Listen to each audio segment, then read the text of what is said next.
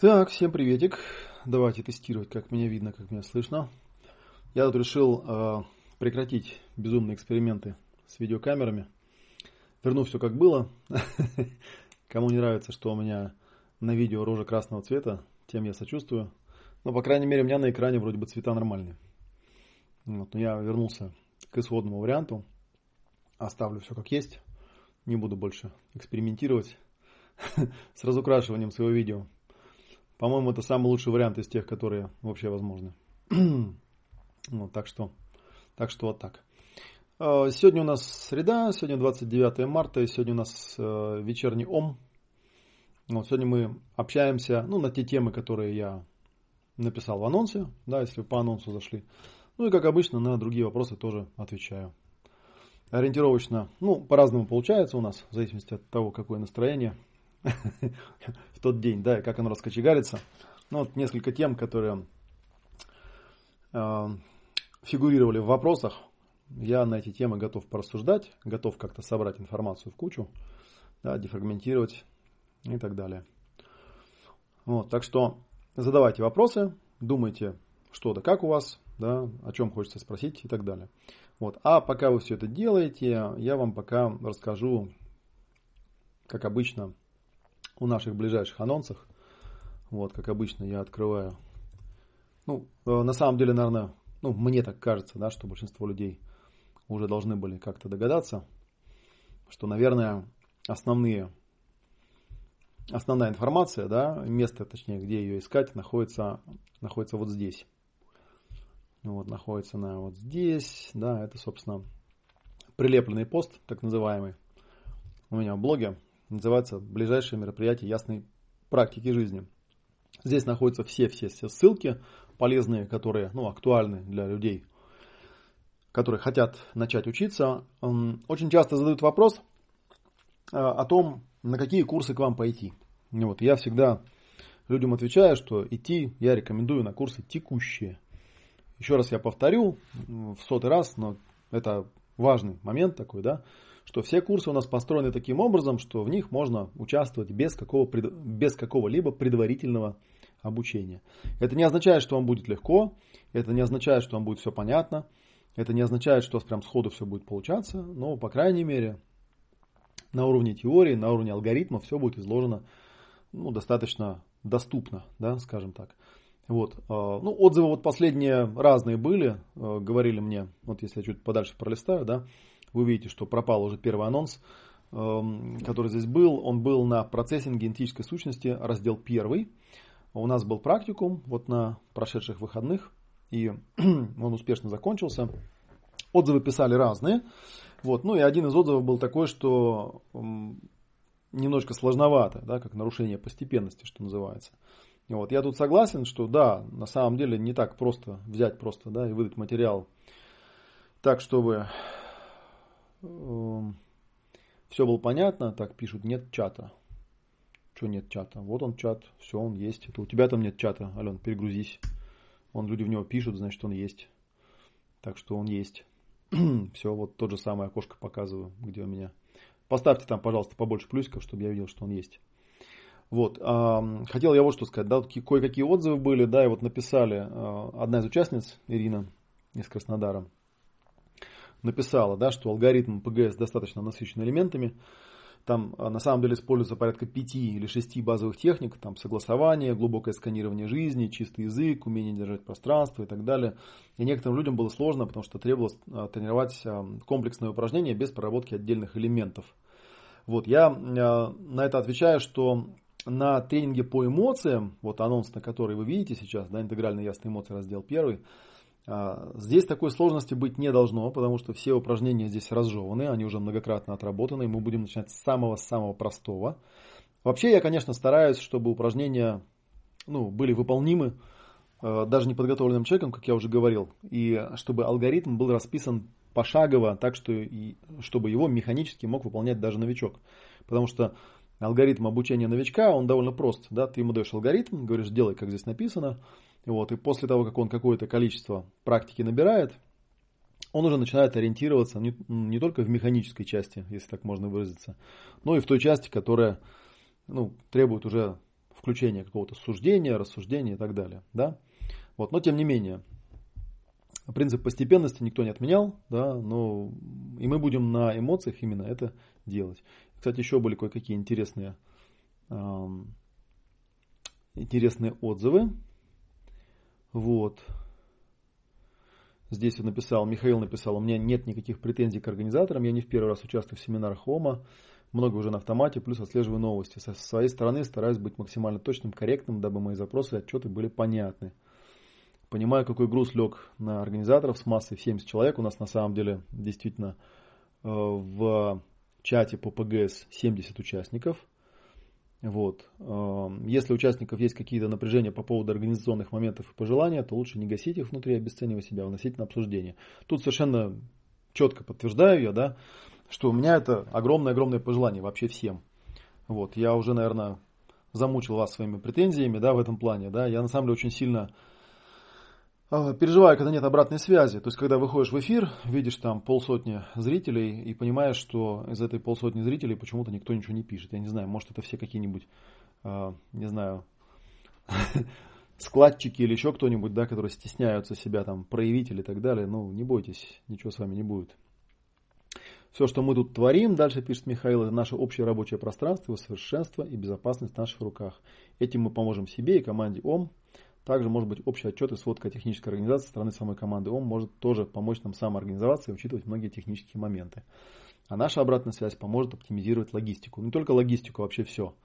Я уже говорил, что и, в принципе, технологию тоже мы оптимизируем, стараемся, по крайней мере, оптимизировать. Э, я внимательно отслеживаю все формулировки, все дополнения, все предложения. Если они мне представляются целесообразными, я их обязательно вношу.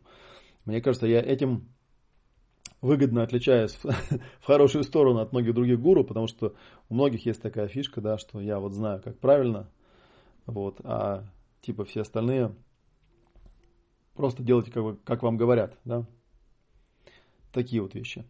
А, вот пишет одна из э, моих студенток, которая была также на семинаре по РПТ, пишет, получилась хорошая связка в процессе генетической сущности номер один – Глубокие пласты можно осознать и вытащить с помощью РПТ. РПТ, я напомню, да, все ключевые элементы РПТ входят в ПГС. Отключить инстинкты, принять, строить ресурсы, уже отшлифовать, зачистить процессингом. Главное, все очень пластично. Спасибо всем напарникам, всем, кто держал поле, в кавычках. Олегу Матвееву отдельное спасибо за умение все четко разложить по полочкам, донести до окружающих. Я в предвкушении ясных эмоций. Уверена, что это будет отдельным узором на наших коврах с оружием. Такая была у меня метафора про ковер с оружием. С нетерпением жду встреч. Всем хороших проработок, осознания, открытий. Чем больше рядом людей, довольных жизнью, тем наша жизнь прекраснее. Вот. А, тут были кое-какие технические моменты. Вот. Был очень забавный вот отзыв. Я, я ему прочитаю как есть. Написал его Михаил ну, он, э, автор, в общем, знает себя, пишет он следующее. Закончился семинар «Процессинг генетической сущности», часть первая. Так, давайте, наверное, себя покажу, да, пока вам, в принципе, неинтересно будет смотреть на текст. Он не актуален пока еще. Сейчас я по анонсам, потом к анонсам вернусь. Закончился семинар «Процессинг генетической сущности», часть первая, как видите, без восклицательного знака на конце предложения. Я недоволен. Обучение шло всего две недели. За эти две недели каждая лекция была для меня настолько насыщенной, что каждый вечер после рабочего дня я сидел и переслушал их с ручкой и бумажкой. После состыковывал между собой отдельные пазлы из разных лекций. Это еще не все. В лекциях было много неизвестного для меня. Рассказывалось, как само собой разумеющееся, и приходилось брать дополнительные материалы из других лекций, статей и материалов Олега. Кое-что я вынужден был читать по диагонали, а слушать на ускоренном воспроизведении – ведь через несколько дней практика и живые люди. Самое страшное было впереди. Раздатки с практическими материалами мы получили перед самым практикумом. Тут полный взрыв мозга. Вроде бы все рассосано и разложено по полочкам, а ведь ничего не понятно. Все, что написано, не годится для теории. Прочитал и пользуюсь, и работает только на практике по шагам. Это, ребята, жесть. Я на живых людях изучал материал шаг за шагом. Руки тряслись, я прыгал с раздатки к раздатке, пытаясь наживую соединять техники и инструменты. То, что показалось понятным и четким, то, что казалось понятным и четким, оказывалось подвижным, подвижным изменчивым, требующим иного подхода и понимания. Да, я звал Карлсона, я заказал волшебство трансформации и познания. Да, я получил огромный подарок в виде уникального человека и профессионала с большой буквы Олега Матвеева, но не так же, не так же все сразу. Все самое лучшее, филигранно выверенное, апробированное, блестяще, разнообразное. Это количество сокровищ меня завалило. но не задавило. Я выбрался, и я недоволен. Почему? Мне теперь придется все это богатство долго и последовательно разгребать, раскладывать по полочкам, учиться этим пользоваться, писать письма, требовать объяснить, что к чему и почему, и тренироваться на живых хороших людях. Как бы они меня не терпели, хвалили и поддерживали, спасибо огромнейшей моей доброй, умной и честной тройке. Неужели у тебя, Карл, тупо нет какой-нибудь аяваски, дабы в священном трансе перевести меня через Майдан? Эх, Карл. Но я ему это написал, чтобы он аяваску в суе не поминал, а то допрыгаемся, понимаешь, тут. Вот, но тем не менее, да, получилось неплохо. Опять же, да, я знаю, что у меня достаточно технологически насыщенные материалы, насыщенная практика. Ну, что есть, то есть, да.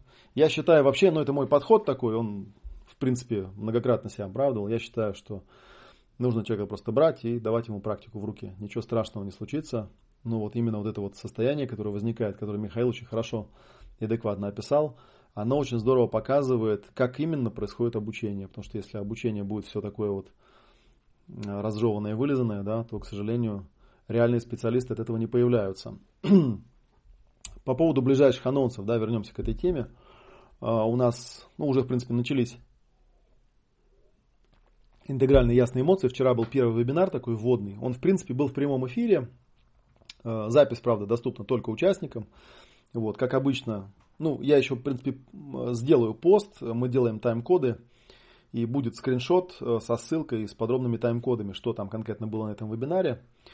Вот, и практикум еще был, да, на практикуме тоже было в течение двух дней, в субботу-воскресенье, три, по-моему, трансляции в день, там шесть видео было, мы их тоже затайм-кодили, и тайм-коды тоже будут, посмотрите, что было на практикуме, да. Напоминаю, что, в принципе, я теоретически не э, запрещаю прийти на практикум по ПГС-2, например, людям, которые не были на первом практикуме, а просмотрели только теорию. Поэтому теория, она пока еще находится в продаже, пока еще доступна.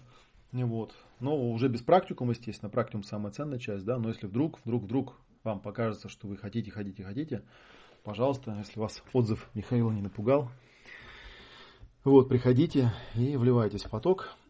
А текущее занятие у нас интегральные ясные эмоции номер один – интегральные ясные эмоции номер два. Вот я с тайм-кодами, когда выложу, там увидите, что там было, потому что я рассказывал программу, да, что там будет. Все это завершается на майские праздники. Представляет собой э, технически 12 вебинаров и 6 дней практикума, что в принципе, э, по моим подсчетам, примерно соответствует э, где-то 10-дневному полноценному семинару, если бы я этот семинар проводил исключительно в офлайне. Так что вот на этот раз у меня самая мощная и развернутая программа по эмоциям. Такой длительной программы, посвященной именно эмоциям, пока еще не было. Я вам гарантирую, что мы все-все-все разжуем, разберем, отработаем. Тем более, что у нас практикум будет не два дня, не четыре дня, а аж целых шесть дней, да, благодаря чему я назвал его суперсерия. Она будет в этот раз не такой длинной, да, но тем не менее. Вот. А еще хорошая новость, что прямо перед э, суперсерией, фактически, да, на первые майские праздники, мы там сначала стали что-то колдовать с датами, потом решили все-таки не усложнять э, жизнь людям работающим э, и поставили на 29, 30 и 1 апреля очередной приезд Татьяны Дубининой. На самом деле она приедет раньше, почти на неделю. И вот и мы еще будем появляться в эфире, вы еще увидите нас порознь и отдельно на видео. Но в этот раз у нас будет э, терапия три дня. Танцы будут три дня, целых три дня. Вот, чему я очень рад. И э, анонс я уже постил, да, кстати говоря. Но я сейчас, может быть, отлистаю, прочитаю. Хотя, в принципе, вы можете найти его сами. Тут, если чуть ниже отлистать, то он сегодня был. Где он тут? Вот он, вот он этот анонс, да. Э, Резонансы, совместности и дерзость уникальности. Танцевальный психологический тренинг исследования.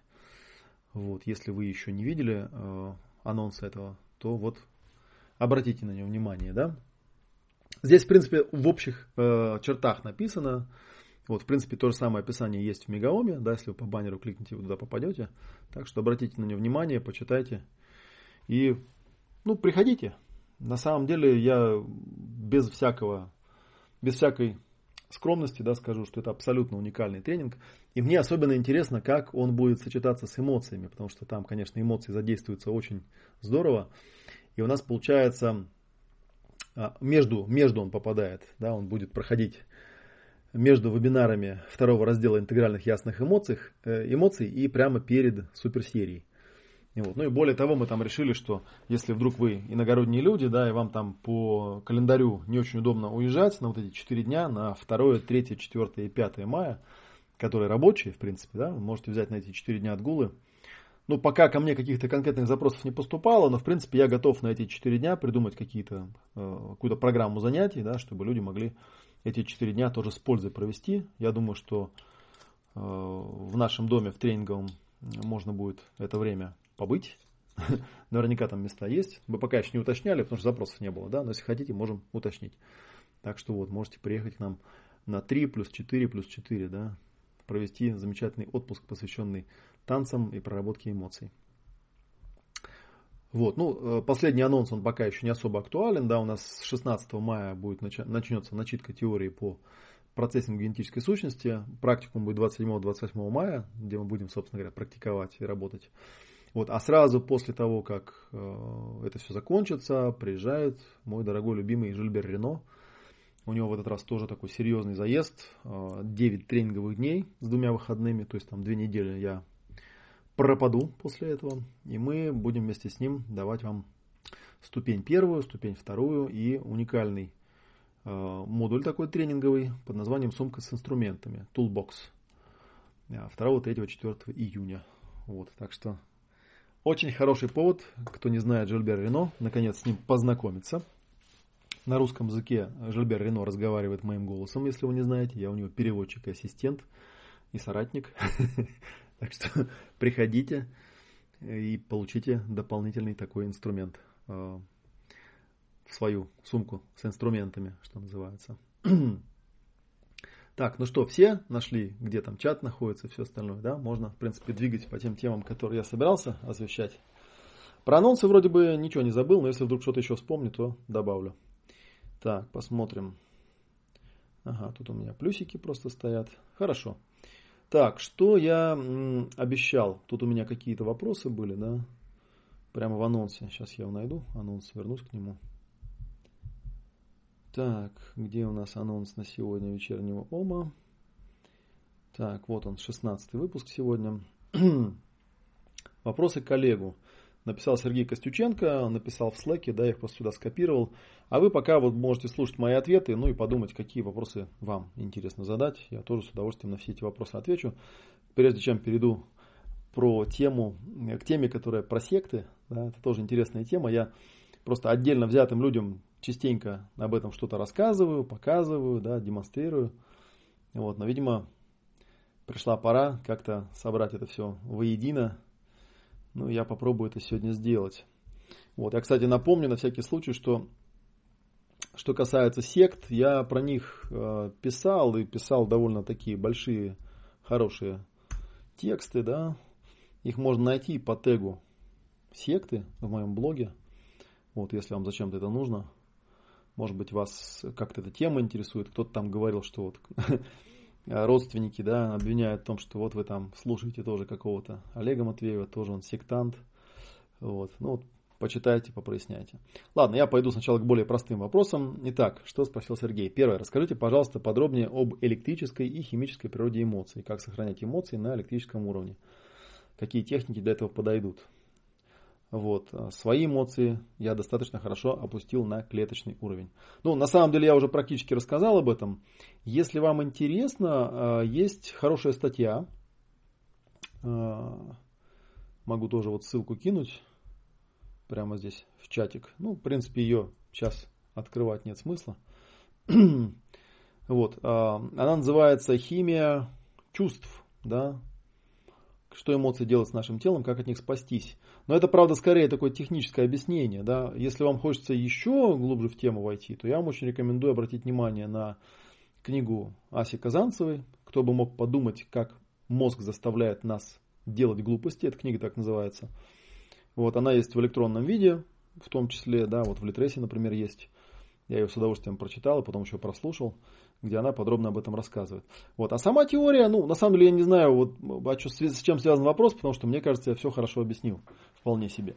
Как раз в рамках триединого мозга все очень просто, да.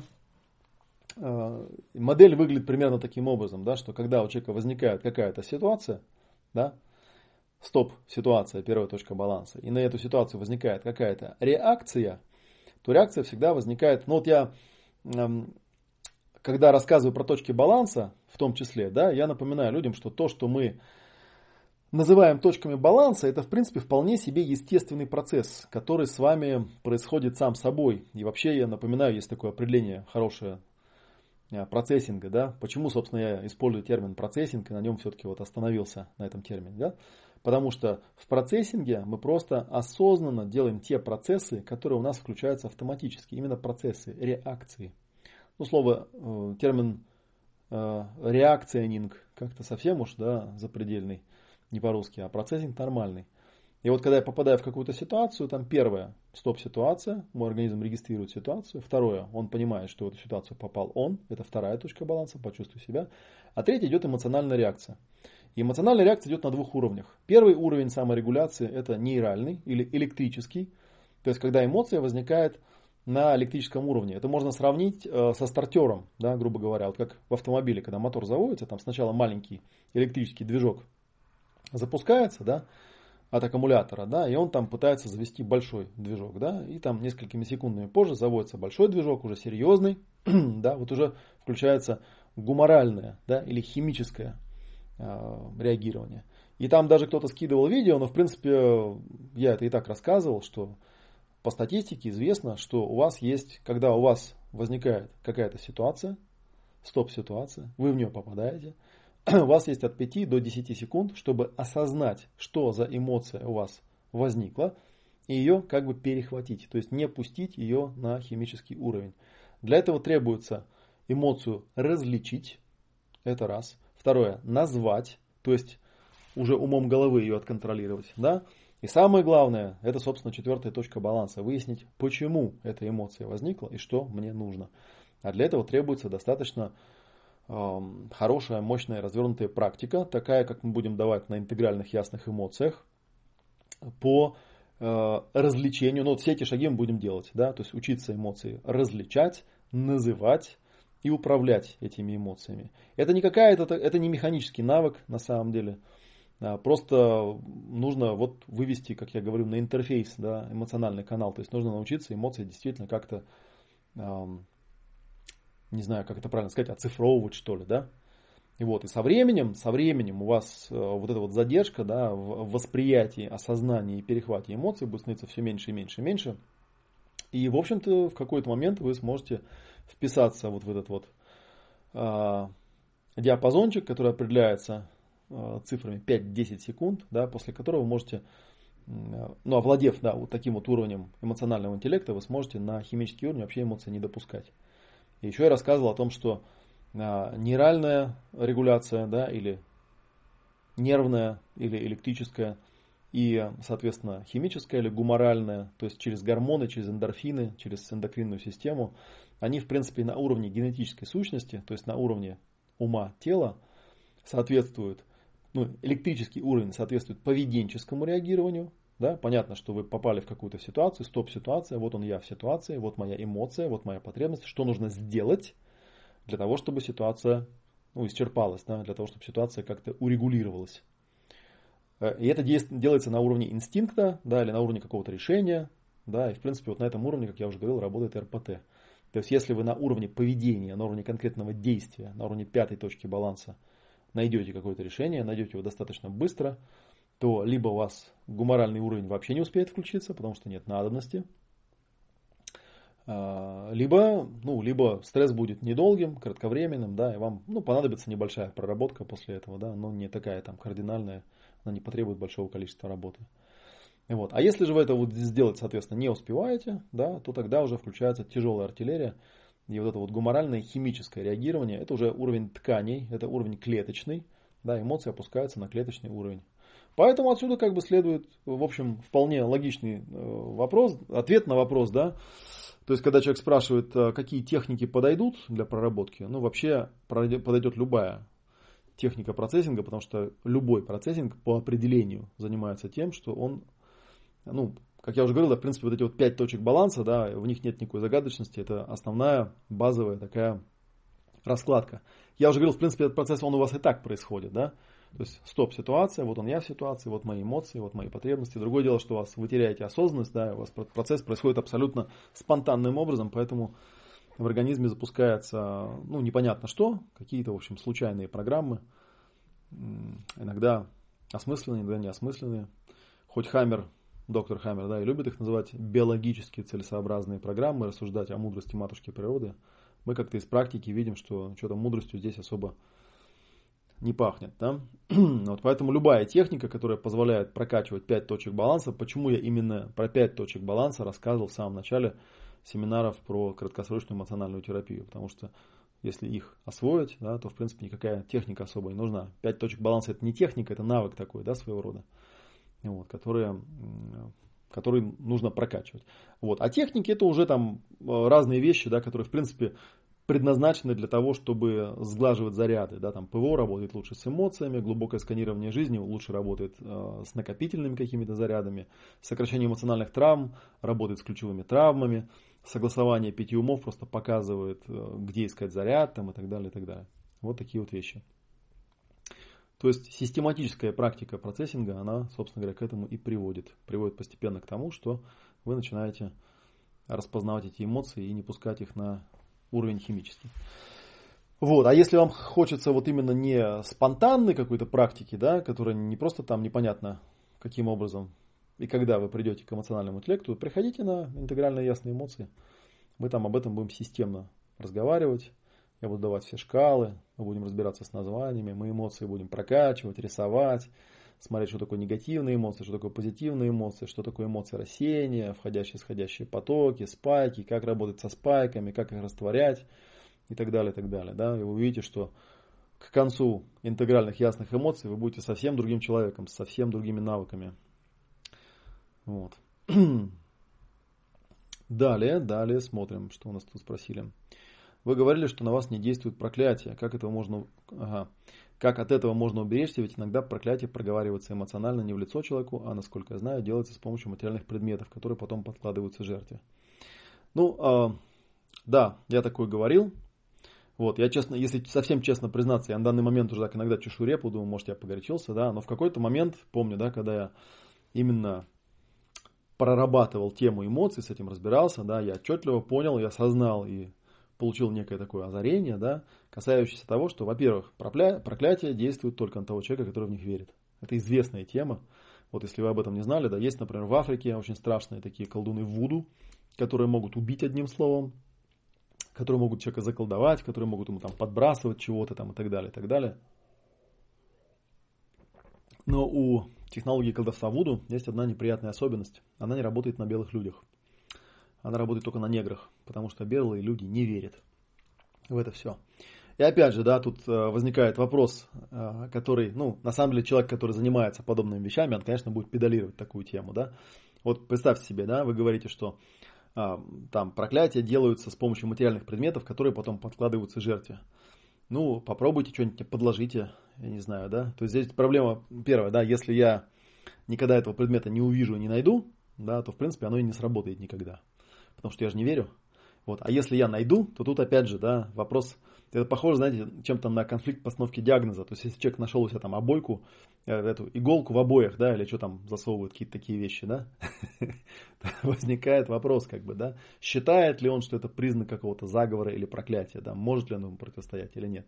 Конечно, наверное, есть какой-то коллективный разум еще, для этого нужно, наверное, систематически поработать что со своим родом, да, потому что мало ли вдруг вы не верите, а кто-нибудь у вас в роду, например, в это верил, да, и как-то он, эта программа к вам транслируется, и вы это верите. Вот, но тем не менее, мне лично будет смешно, конечно. Вот, а самое главное сознание, которое я получил, работая с этими вещами, заключается в том, что э, в основном проклятие работает на эмоциональном уровне. Чтобы проклятие сработало, нужно, чтобы у человека ну, был какой-то крючочек. То есть нужно какое-то слово ему сказать, чтобы было какое-то слово, на которое он среагирует. То есть должна быть какая-то зацепка, должен быть базис какой-то. Если человек абсолютно эмоционально прозрачен, да, то ему абсолютно пофигу, что ему там говорят, делают, колдуют и так далее. Вот. А особо продвинутых колдунов, да, которые там считают, что, да, не знаю, может у нас в аудитории есть какой-нибудь колдун, который там решит, допустим, на понт меня взять, там, да, и скажет, а давай, типа, попробуем. Ко мне просто такие пока не обращались, вот, слава богу, да. Я таких колдунов предупреждаю, да, что, в принципе, если вам сильно хочется со мной чем-то потягаться, вы не должны забывать, что я сам тоже, в общем, колдун. И любой колдун профессиональный, хорошо понимающий природу, он понимает, что если он действительно что-то сделает подобного рода, то прилетит потом обратка в тот момент, когда я найду и его проклятие обезврежу, да, условно говоря, к нему прилетит обратка. Почему? Потому что для того, чтобы проклясть другого человека, чтобы это сработало, очевидно, нужно самому искренне в это верить. То есть в проклятие. И у нас будет некая, точнее у вас будет некая проблема, потому что я в это не верю, а вы верите. Если вы мне сделали какую-то пакость, да, вы по-любому уже оставили а, такой бэкдор, да, обратный вход к себе самому. Хотя, конечно, я думаю, что, наверное, есть какие-то ритуалы, которые позволяют колдунам верить, что они там как-то закрыли это дело, да, или там через кого-то сделали и так далее. Не знаю. Я знаю одну штуку, да, если человек эмоционально прозрачен, если у него нет зацепки, никакое проклятие никогда к нему не прилипнет и не сработает. Не получится такого. Вот, а ну, в тех случаях, когда что-то похожее на, ну, на какую-то там эмоциональную программу вставляется в пространство, ну, на самом деле достаточно легко найти, достаточно легко обнаружить, если вы э, достаточно хорошо проработаны, просто находите и прорабатываете это все. Так что вот что касается материальных предметов, понимаете, вот вы уверены, что вам в жизни, не знаю, там сто раз не подкладывали какие-нибудь иголки, еще бог знает чего, и вы их просто не находили, не зна- ну и не знаете о том, что у вас там все должно быть плохо. Но оно и не стало плохо поэтому. Вот, потому что это такие вещи, знаете, они непроверяемые. Если человек считает, что можно взять и его там какой-нибудь фигней испортить. Я в этом случае все время, знаете, вспоминаю, думаю, интересно, вот когда человек э, достаточно публичный, да, какой-нибудь типа там, ну не знаю, не хочется брать банальный пример, но пусть это будет Владимир Путин, как бы, да, представляете, сколько сотен или даже тысяч людей, да, ежедневно его проклинают, в том числе и материальными предметами. Нет, конечно, можно там нафантазировать, что в КГБ есть какая-нибудь спецслужба, которая борется с проклятиями, ставит экран, экраны и щиты там и так далее, но что-то мне здравый смысл подсказывает, что ничего подобного там нет. Вот как раз человек, который достаточно хорошо и высоко проработан, должен понимать, что все эти проклятия, да, это знаете, как вон Диму Медведева тут на весь YouTube 15 миллионов просмотров, как бы, да, он на лыжах катается, ну и что, что его проклинает тот, а ему пофигу на самом деле, да, и возникает вопрос, где же эти все супер-гипер колдуны, и почему же они давно уже не восстановили справедливость, что называется. Короче, не верю я в это все. Вот.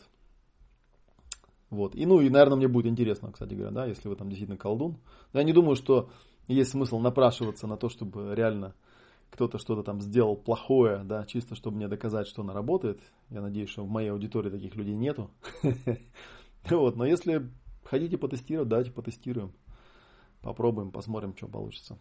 Вот, раньше я смело вызывал на бой, да, и много-много лет все ждал, когда же появится тот волшебный экстрасенс, или тот волшебный астролог, или тот волшебный какой-нибудь еще кто-то, да, кто осмелится что-то там со мной чем-то помериться, да. Таких людей так и не нашлось, ну, я перестал это делать. Так что такая вот, такой вот мой ответ на это. Третий вопрос был такой, применяете ли вы в своей практике ТМО? ТМО это техника модификации опыта семинара Филиппа Михайловича духовный выбор, понимая, что для каждой конкретной ситуации вопрос свой инструмент, либо эта техника морально устарела, есть альтернативные замены. Ну, мне на самом деле такой вопрос, опять же, несколько странно читать, да, потому что э, мой тренинг Life Pro вышел еще в 2009 или 2008 году.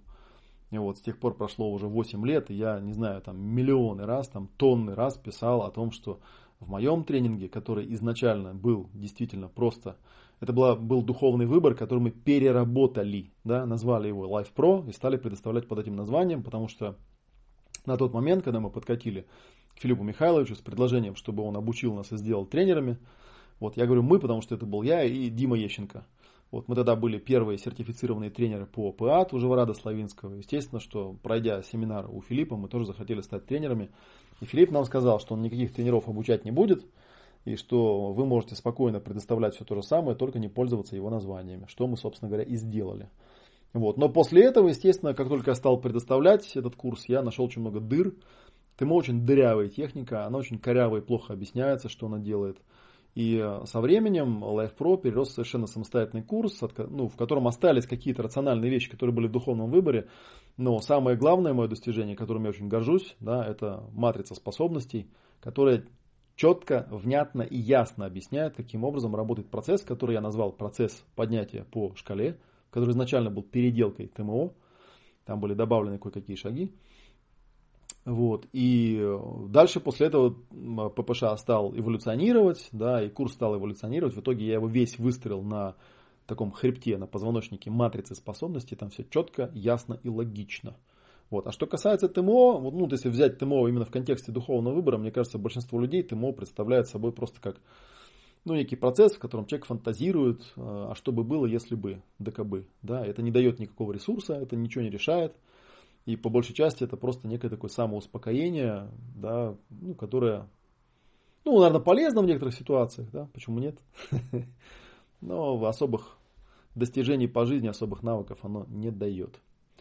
Вот, вот что я по этому поводу могу сказать. Поэтому я еще в 2010 году, еще 7 или 8 лет назад писал, что, конечно, на мой взгляд, не то, что она морально устарела, в ней определенно есть рациональное э, звено рациональное зерно. И если мы возьмем матрицу способностей, мы можем объяснить, почему, если человек берет какой-то эпизод, да, и ты спрашиваешь, что в этом эпизоде, ну, по крайней мере, так у меня спрашивают в ППШ, что в этом эпизоде он мог бы добавить, убрать или изменить, и он это делает и перепроживает измененный вариант, то со временем он просто начинает очень хорошо осознавать свои потребности, это как минимум.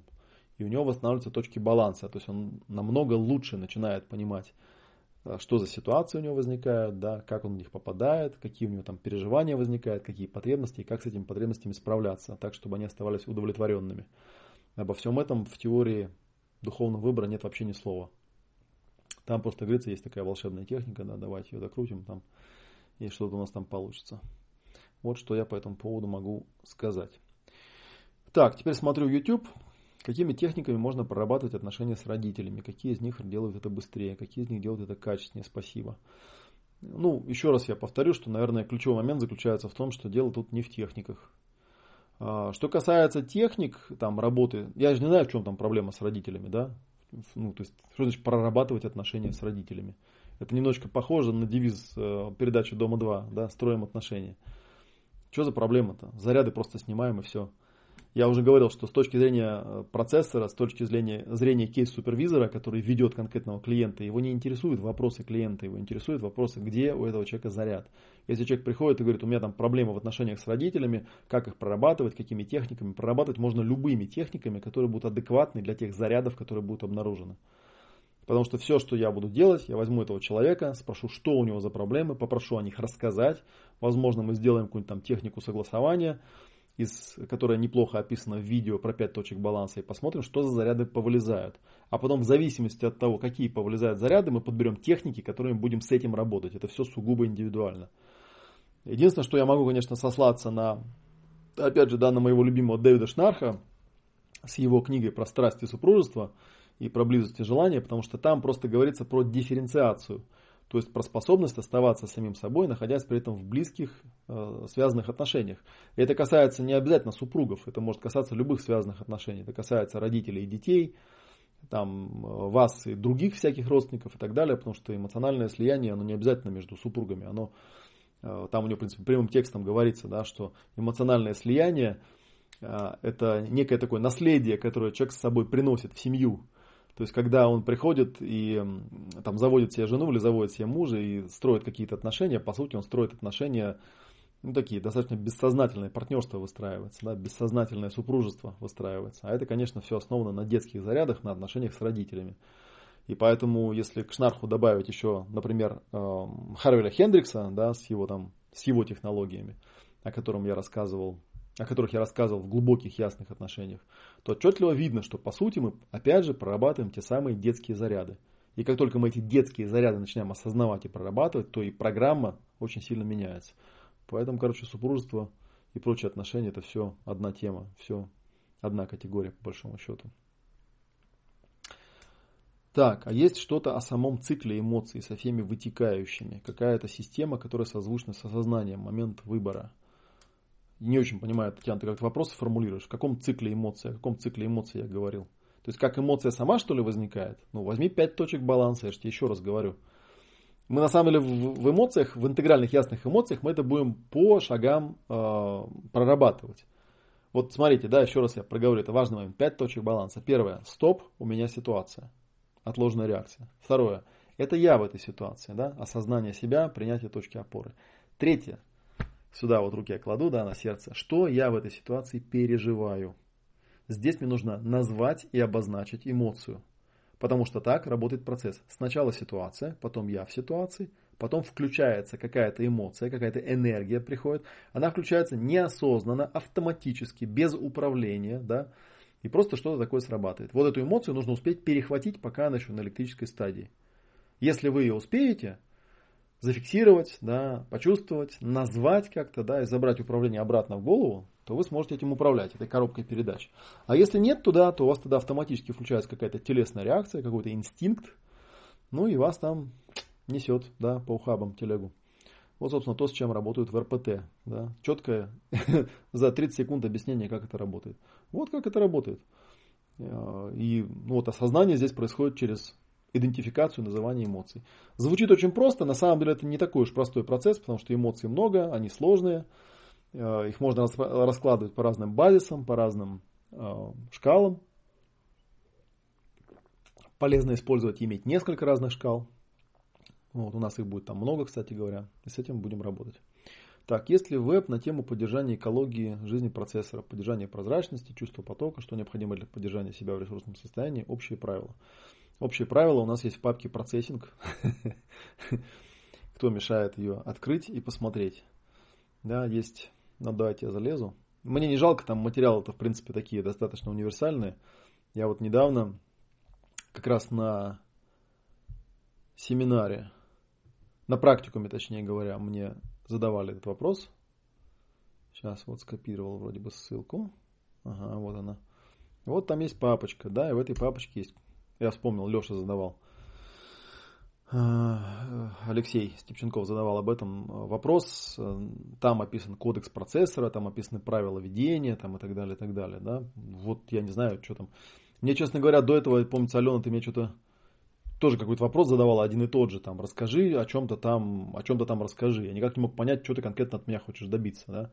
Что есть экология жизни процессора? Ну, чувствуй себя, создавай баланс, пиши правильные договора, там, простраивай границы и так далее, и так далее. Там все это прописано. Соблюдай кодекс, там, да, пропиши кодекс для себя. Все, в общем, очевидно, на мой взгляд. Да, если что-то непонятно, как-то конкретнее, задай вопрос. Мне очень понятно, что это поддержание экологии жизни процессора. Но у меня есть там определенные правила, но они, опять же, да, они мне из опыта приходят. Например, я уже говорил, вот я бывал, э, был у Роберта Барная на семинаре, да, и он сказал, никогда не назначайте на один день более чем больше трех клиентов. Потому что до этого у меня были дни, когда я назначал по 4, по 5 сессий.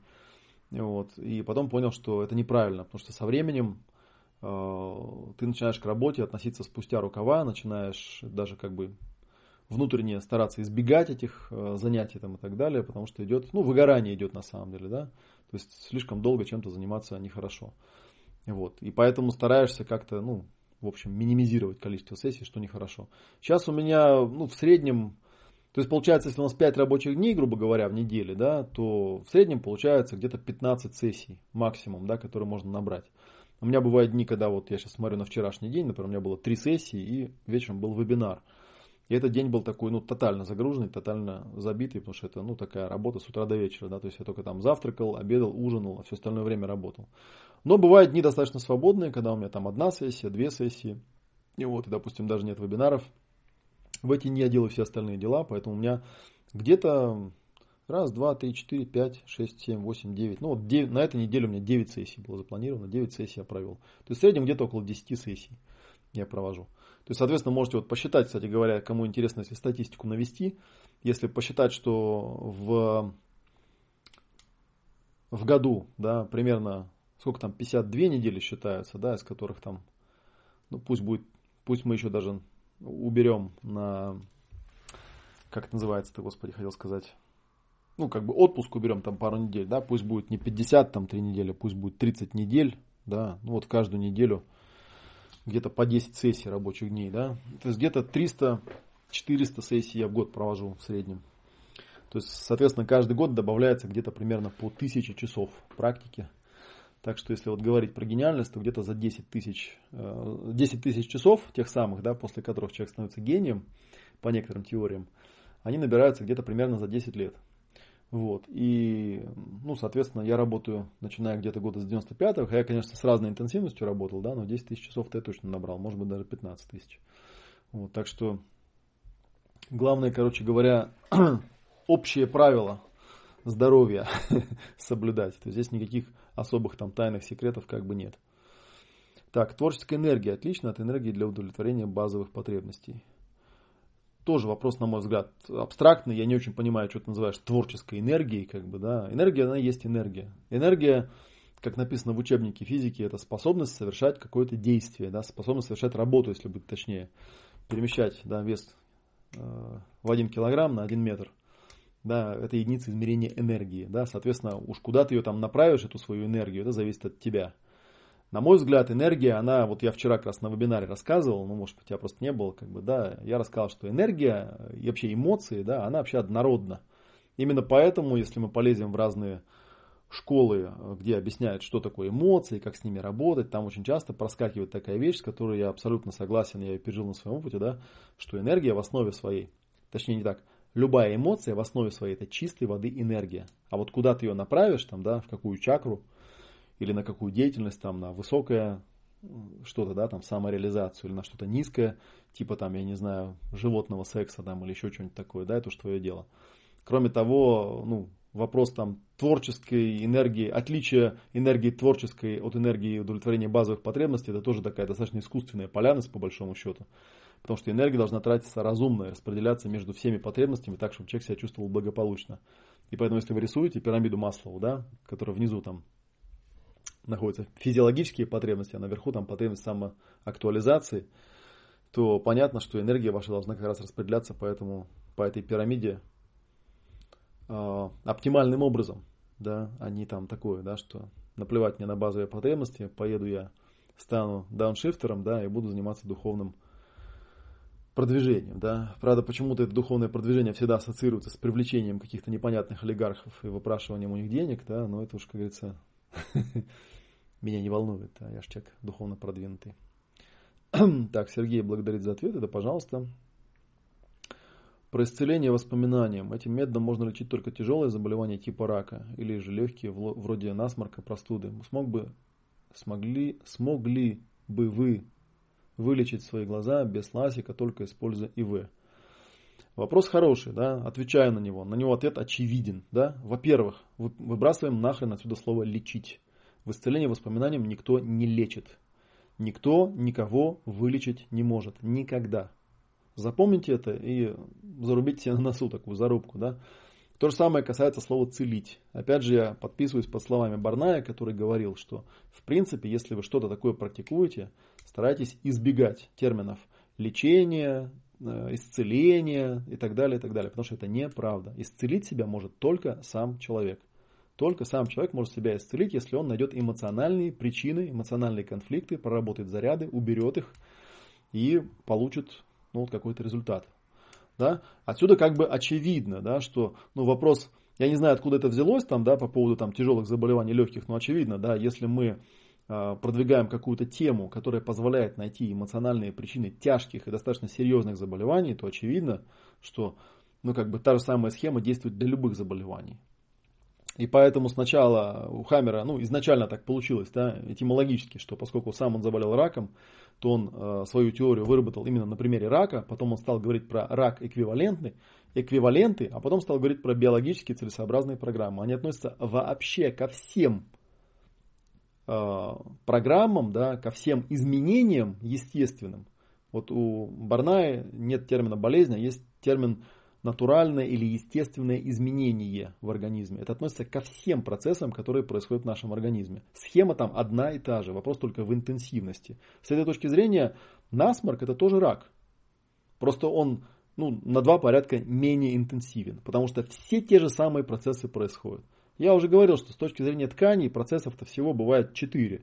Можно запустить клеточное размножение, можно запустить клеточное уничтожение.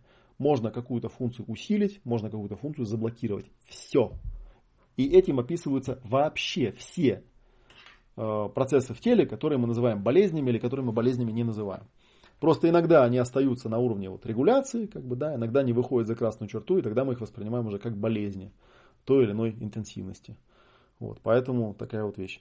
А что касается вопроса, смог бы ли я вылечить свои глаза без ласика, только используя ИВ, ну, знаете, если бы да кабы, я откуда знаю? Я понятия не имею, смог бы я или не смог бы. Потому что тут есть еще один аспект, он очень важный, да, что любая, эм, ну, как бы, то, что мы называем болезнью, некорректный термин с самого начала, потому что это биологическая адаптация. Это нам кажется, что это болезнь, а для тела это адаптация. И вот, я вам говорил, да, что почему я на эту операцию пошел в 2004 году. Потому что на тот момент уже 15 лет я там и йогой занимался, и упражнения всякие делал, метка на стекле, там и прорабатывал уже, и процессинг знал. Ничего из этого ни на каплю вообще, ни на десятую долю диоптрии не сдвинуло моего зрения. Для меня это означает, что мое, мое тело адаптировалось, и эту адаптацию зафиксировало. Все, оно решило его больше не менять. Поэтому я спокойно сделал ласик. Сейчас я могу уже уверенно сказать, сегодня Сейчас у нас 2017 год, операцию делал в конце 2004, прошло почти 13 лет. За это время мое зрение точно так же не изменилось ни на десятую долю диоптрии. Это означает, что решение было принято правильное. Вот. И кроме того, это еще тоже важный момент. В исцелении воспоминаниям, ну, как я уже говорил, для меня это название всем корректно, да, в исцелении воспоминаниям э, мы не вмешиваемся в медицинские протоколы. Мы не говорим, что медицина не нужна, что медики все убийцы там, и так далее, и так далее, как это делает доктор Хаммер. Да, поэтому я э, это практикую для того, чтобы мне было хорошо и другим людям было хорошо, а не для того, чтобы кому-то что-то доказывать. Там, что вот у меня там исцеление воспоминанием такая охрененно крутая вещь, как бы, да, что можно медицину всю закопать, как бы, да, и оставить только исцеление воспоминанием. Абсолютно я этой точки зрения не придерживаюсь. И для меня то, что я сделал когда-то ласик, а сделал я его, надо сказать, за 10 лет до того, как я вообще услышал про исцеление воспоминанием. За 10 лет. Да, потому что операцию делал в 2004 году, а Жильбера я встретил в 2013, за 9 лет получается. Да? Для меня это не является ни обесцениванием, ни сожалением, ничего. Я очень часто выхожу на улицу, смотрю на весеннюю природу и говорю, как же хорошо я все вижу, как же здорово, что у меня классное зрение, потому что я прожил там, э, сколько там, 32 года я прожил, э, будучи сильно близоруким человеком, да, я знаю, каково это, ходить в очках, да, там, не видеть вдаль там, и так далее. Я очень рад, что у меня зрение хорошее. Вот. и чисто статистически я предсказываю, да, что если у меня зрение когда-то испортилось, когда мне было 12 лет, да, и потом оно 20 лет, получается, да, продержалось вот на том уровне, который когда-то мне вот выдали очки в 12 лет, так они остались с этим уровнем, то и после операции 13 лет мое зрение не меняется, я думаю, оно и дальше не изменится, потому что за меня голосуют 33 года. 33 года у меня зрение вот ровно такое, какое есть, поэтому, ну, что жалеть-то? Мне главный результат, понимаете, я никому не собираюсь что-то доказывать. Поэтому вот так вот. Так, Олег, как, э, вы как-то говорили, что если был удален орган, то это нужно прорабатывать. Расскажите вкратце, пожалуйста, про это. Ну, рассказываю. А на самом деле, ну, фишка-то в чем? Да, от того, что удален какой-то орган, да, в котором запускался, запускался какой-то процесс. Допустим, э, у человека был рак яичников, например, да, и яичник просто взяли и удалили. Да, вопрос, а тот кусок мозга, который заведовал яичником, удалили? Нет. А программу, которую этот кусок мозга пытался там запускать, удалили? Нет. А эмоциональный конфликт, который лежал а, в основе этого процесса, который был диагностирован как рак яичника, удалили? Нет. Да? Поэтому с большой долей вероятности человек потом испытает, но если он сказать, в крайнем состоянии каком-то окажется, не проработав зарядов совсем, он испытает то, что врачи называют а, немножко таким а, некорректным термином метастазы. Вот. И некоторые люди думают, что, кстати, германская медицина утверждает, что метастаз не существует. Нет, э, германская медицина не, утверждает, что метастазов не существует. Метастазы, очевидно, обнаруживаются феноменологически. Э, в германской новой медицине утверждается, что метастазы это не результат там, какого-то заражения тканей, не результат распространения процесса рака в другие ткани от одних, да, то есть это не заразный процесс какой-то, да, это не что-то такое, это просто результат вторичных конфликтов, это те же самые процессы, которые происходят вследствие новых конфликтов, вот, и самое страшное, да, что эти конфликты очень часто происходят из-за того, что человек получает конфликт постановки диагноза, из-за того, что его программируют врачи, из-за того, что он сам себя программирует своими страхами, когда в интернете гуглит про это заболевание, из-за того, что он сам себя настраивает на то, что это что-то очень страшное, от чего нельзя избавиться и так далее, да, поэтому он заболевает. И очень часто эти метастазы бывают, ну, то есть если орган удален, то там, ну, в этом месте все равно какая-то ткань находится, и мозг, не имея ткани, опять же, да, заметим, да, что с точки зрения мозга, а, тот процесс, который был запущен, является биологической адаптацией. То есть с точки зрения мозга он запускает процесс оздоровления, который помогает выживать организму. Если у него этой ткани нет, то вполне возможно он запустит этот организм в другой какой-то ткани или заставит ту ткань, которая занимает место этого органа, мутировать, да, и запустить, запустим тот же самый процесс, который был запущен. Вот. Отсюда позитивное послание заключается в следующем, да, что это не значит, что теперь нужно там, да, наложить на себя руки и умереть, это означает, что просто нужно э, обратить внимание на э, необходимость прорабатывать заряды систематически, независимо от того, был вам орган удален или нет. Опять же, я подчеркну, что я э, не врач, я не хирург, я не онколог, да, и поэтому я никаких рекомендаций по поводу того, стоит что-то удалять, не стоит что-то удалять, я не даю. Это человек решает сам, со своим врачом, что они там будут делать, как они будут делать и так далее. Вот. Э, и это я не потому делаю, что я там себя юридически пытаюсь там обезопасить как-то, да, или там сделать так, чтобы у меня не было личного кладбища, как говорят, да а просто потому, что процессы и конфликты бывают иногда очень агрессивными, очень интенсивными, и иногда нет никакого другого выхода, кроме как с помощью современной медицины а, избавить человека от там, какой-то опухоли, от какого-то процесса. Ну, по крайней мере, это даст ему возможность как-то выжить. Вот. Но это не избавляет, опять же, с другой стороны, да, от того, чтобы потом человеку этот процесс, что потом у человека а, это не означает, что у человека пропадает необходимость отработать эмоциональные заряды, которые изначально этот процесс запустили. Вот так скажем, да? Современная медицина, она в очень многих случаях помогает выжить тем людям, которые с точки зрения природы вообще должны были бы из-за их неадаптивности быть ликвидированы. Я об этом как-то говорил, да, кому-то даже это понравилось, что здесь в каком-то смысле гонка, да. Она заключается в том, что если у вас возник конфликт, и вы его не решили, и допустили его до клеточного уровня, то с точки зрения генетического пула вы индивидуум непригодный, вас нужно ликвидировать. Поэтому не удивляйтесь, если на фазе восстановления организм посчитает, что вам нужно самоликвидироваться. С точки зрения э, генов в этом никакой беды нет, они всего лишь навсего избавляются от биологически дезадаптивного организма, который не должен иметь потомство, который не должен иметь представительство в э, группе, да, ну, потому что он дезадаптивный. Да, нам это можно сказать циничным, страшным, но такова природа, так она работает. Увы увы. Поэтому, а вот процессинг, да, в совокупности с медициной, он может вам помочь. Как, по-твоему, необходимо ли осознанно работать с верой, надеждой, любовью в контексте цикла проявления эмоций? Может быть, они есть какие-то нейтрализаторы? Татьяна, вот я абсолютно, у меня, знаешь, я тебе честно признаюсь, у меня ощущение, что мы с тобой просто вне резонанса какого-то. Что такое вера, надежда, любовь еще из больших букв? Что ты конкретно под этим имеешь в виду? Я вот как раз на практикуме рассказывал, да, что проблема у нас в чем? Вера, надежда, любовь это не стул, стол и тарелка. Да? То есть это не объективные какие-то предметы. Это какие-то феноменологические концепции, да, которые у тебя имеют какие-то ну, подвязки личные. Я не знаю, что ты конкретно под этим понимаешь в виду. Более того, очень часто процессинг в этом и заключается. Когда, я же рассказал классический пример, когда приходит мальчик и девочка, мальчик девочке говорит, я тебя люблю, девочка мальчику тоже говорит, я тебя люблю. У них любовь.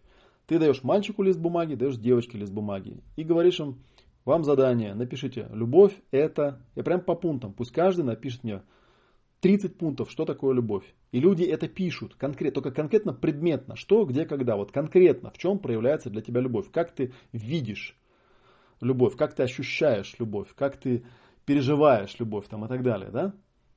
Вот, и потом вы берете два листика, сравниваете, и выясняется, что люди говорят об абсолютно двух разных переживаниях, об абсолютно двух разных э, концепциях, как бы, да, у одного там любовь, когда тебя все время обнимают и держат при себе, условно говоря, там для другого любовь, когда тебе дают полную свободу и принимают тебя таким, как есть, скажем, да. И вот. То же самое касается и надежды, и что там еще у тебя было, да, веры там и так далее. Вера тоже меня часто спрашивают, а веришь ли ты в Бога? Я человеку, человеку объясняю, понимаешь, я не могу ответить на твой вопрос, потому что твой вопрос с точки зрения экзистенциального языка абсолютный белый шум. Что ты имеешь в виду под словом веришь? Я вообще агностик, я не понимаю, что ты конечно, веришь. Вижу ли я какие-то проявления чего-то, да, что я могу, мог бы назвать там Божьей волей там, или еще чем-то высшими силами? Да, вижу. Называю ли это словом верить? А зачем мне верить, да, если я знаю, что вот в определенных обстоятельствах есть там много историй из моей жизни, где я могу показать, что там были такие совпадения абсолютно невероятные, необъяснимые, да, что кроме как вмешательством какой-то какого-то проведения, да, это не объяснишь. Да, для меня это прямое доказательство. Означает ли это, что я буду называть это Богом и буду ли я в это верить? А зачем мне в это верить? Я знаю просто. Мне в это верить не требуется. И поэтому я не знаю, что человек имеет в виду под словом вера, я не знаю, что он имеет в виду под словом Бог. Нужно брать и делать то же самое упражнение. Брать лист бумаги, писать Бог это 30 пунктов. Да, брать надежда это, любовь это, вера это. И смотреть, что конкретно на уровне явлений, на уровне наблюдений, на уровне ощущений, на уровне эмоций, на уровне мыслей, что конкретно он имеет в виду. До этого бессмысленно абсолютно это обсуждать. Как бы, да? То есть ты там сидишь в своих галлюцинациях каких-то, да, там у тебя какая-то там я еще раз повторю, как бы, да, что вера, надежда и любовь это не стол, стул и тарелка, которую можно пощупать. И, ну, тарелка, она есть тарелка. Да, о ней спорить незачем. Да. Если я скажу, что тарелка круглая, потому что я ощупал, то вряд ли ты скажешь, что она квадратная. Это будет означать, что один из нас сумасшедший. Как бы, да. Вот а с любовью, понимаете, не прокатит такая штука. Мне вообще кажется, что это очевидно на самом деле. Да. Мне кажется, что именно с этим связан, связано то, что я там могу какие-то вещи рассказывать, да, и, ну, и рассуждать про здравый смысл. Здравый смысл – основан на том, что мы все своим конкретным наблюдением. Они не требуют веры, и они требуют надежды, и они не требуют там любви какой-то вот абстрактной, непонятной. Давайте любить, как бы, да, сейчас я всех буду любить, как бы, да, всем буду рассказывать, что для того, чтобы, я не знаю, там, испытывать любовь, нужно там, и начинаю вам навязывать какие-то свои там идеи там о том, что такое любовь. Зачем это? Каждый сам разберется, что для него любовь. Я просто не знаю, о чем это, это разговор был, как бы, да, возможно, просто есть, я знаю, есть некие, некие товарищи, да, которые как-то об этом рассуждают, есть там Влад Светоч, например, кстати, достаточно такой, ну, на мой взгляд, не очень этичный человек, но да бог с ним, как бы, да, это его дело. Он занимается там онкобольными, у него там какая-то херь есть про вот эту веру, надежду и любовь. И я не знаю, может быть, эта херь, которую он рассказывает, она очень полезна. И может быть, есть люди, которые не, не знакомы с вот моим подходом, да, феноменологическим, когда мы сводим все на, конкрет, на конкретику сводим. Мы с этой конкретикой работаем, с конкретными зарядами, с конкретными восприятиями, с конкретными эпизодами. а можно как-то вот, типа, я верю, там, да, и у, типа, вылечиться из этого. Ну, вперед, как бы, получается у вас. Главное, чтобы сработало, в конце концов. Такое дело. Так, ох уж этот Google. Что, опять звук испортился, я так понимаю, да? Но ничего, он... Звук плох всего две минутки, вот, а потом все становится хорошо. Так, ладненько, посмотрим, что мне тут написали в чатах. Так, Олег, про танцевальный тренинг. Хочу спросить, планируете вы в мае продублировать ближе к 27 мая? Нет, пока не планируем. Вот, потому что, ну, я не знаю, мне, честно говоря, кажется, что что мы и так зачастили, да. Я, ну, я, я, конечно, абсолютно уверен, что группа у нас наберется, да, хоть, хоть месяц всего остался. Наберется группа, и мы замечательно потанцуем 29 числа. Вот сегодня 29, и ровно через месяц этот тренинг будет, да, то есть у нас еще есть несколько недель, чтобы об этом увлекательно порассказывать, попостить отзывы там и так далее. Но э, я знаю, что ну, в мае у нас будут свои занятия, да, потом в начале июня у нас у меня будет Жильбер Рено, Потом у Татьяны будет выездной тренинг на Алтае. Потом мы сейчас планируем, пока еще вот не решили по датам. Скорее всего, это будет э, а, август. У нас будет выездной тренинг вместе с ней на Алтае и так далее, и так далее. У нас достаточно загруженный график. Поэтому я не буду вам обещать, что мы прям возьмем и вам там гарантируем, да, что у нас все получится ну, то есть мы не можем раз в месяц, как бы, мне кажется, это перебор. Раз в полгода нормально еще. Так, да, сюда и сюда написали. Ну, я на, на вопрос на это ответил. Так, э, что, звук наладился? Поставьте мне плюсики. Слышно меня, нет? Хорошо ли слышно? Сколько я там говорю? Около часа. Ну, давайте попробуем вторую тему интегрировать, которую я на сегодня обещал. Вторая тема у нас касается Э, того, что вот такой Алексей, подписчик мой знакомый, да, написал мне, не томи уже, расскажи, почему до сих пор люди приходят в саентологическую организацию, сидят там годами, а тут телевизионщикам обещаешь что рассказать, а подписчикам не торопишься. И он добавил комментарий, какая саентология религия? Судя по западным источникам, вся эта мишура с религией была придумана, чтобы от налогов уходить, а у католицизма тысячелетняя история. У меня удивление вот какое. Да, люди ищут технологию, саентология им ее дает, но вопрос цены, ведь все то же самое, если не лучше, можно получить без этой армейской сектантской ерунды. Ну ладно, допустим, кто-то не знал этого и пришел, тогда почему он остается? Вот. И я уже говорил, да, что тема про секты это вообще отдельная интересная вещь. Да, вы сейчас можете позадавать вопросы, я вам попробую в общем и целом выразить. Как бы, да. ну, во-первых, э, персонально Леша я скажу, ты, Леша, очень сильно переоцениваешь интеллект большинства людей. Потому что если мы возьмем тот же католицизм, да, и вспомним все эти истории про педофилов, э, про эту педерастию там среди католических священников, ну и вообще, что, что творила католическая церковь на протяжении веков, то любой, как мне кажется, здравомыслящий человек, особенно если он был Жильбер Рено и послушал его истории, как он работает в терапии, он в основном с католиками работает в католических странах, да, и я помню вот эту историю, когда поначалу, когда он все эти рассказывал истории там про эти инцесты, про всякие эти секс там и так далее, и так далее, да, у меня было несколько людей, которые говорили, слушай, он прикалывается что ли, что за бред какой-то, там дядя трахал свою племянницу, папа трахал своих дочерей, там, не знаю, папа заставлял сына трахаться с дочерью, все это снимал на видео и так далее, и так далее, а у Жильбера таких историй реально сотни, это какой-то бред вообще, ну, то есть он, наверное, это сочиняет там и так далее. И в конце концов, однажды я Жильберу это в разговоре рассказал. Я говорю, знаешь, у нас большинство людей, вот эти все странные истории о том, как там дедушка засовывал пальцы в писю своей внучки, там, да, как-то воспринимают это абсолютно ну, как дикими глазами, да, потому что, ну, не знаю, у нас бы за это просто убили.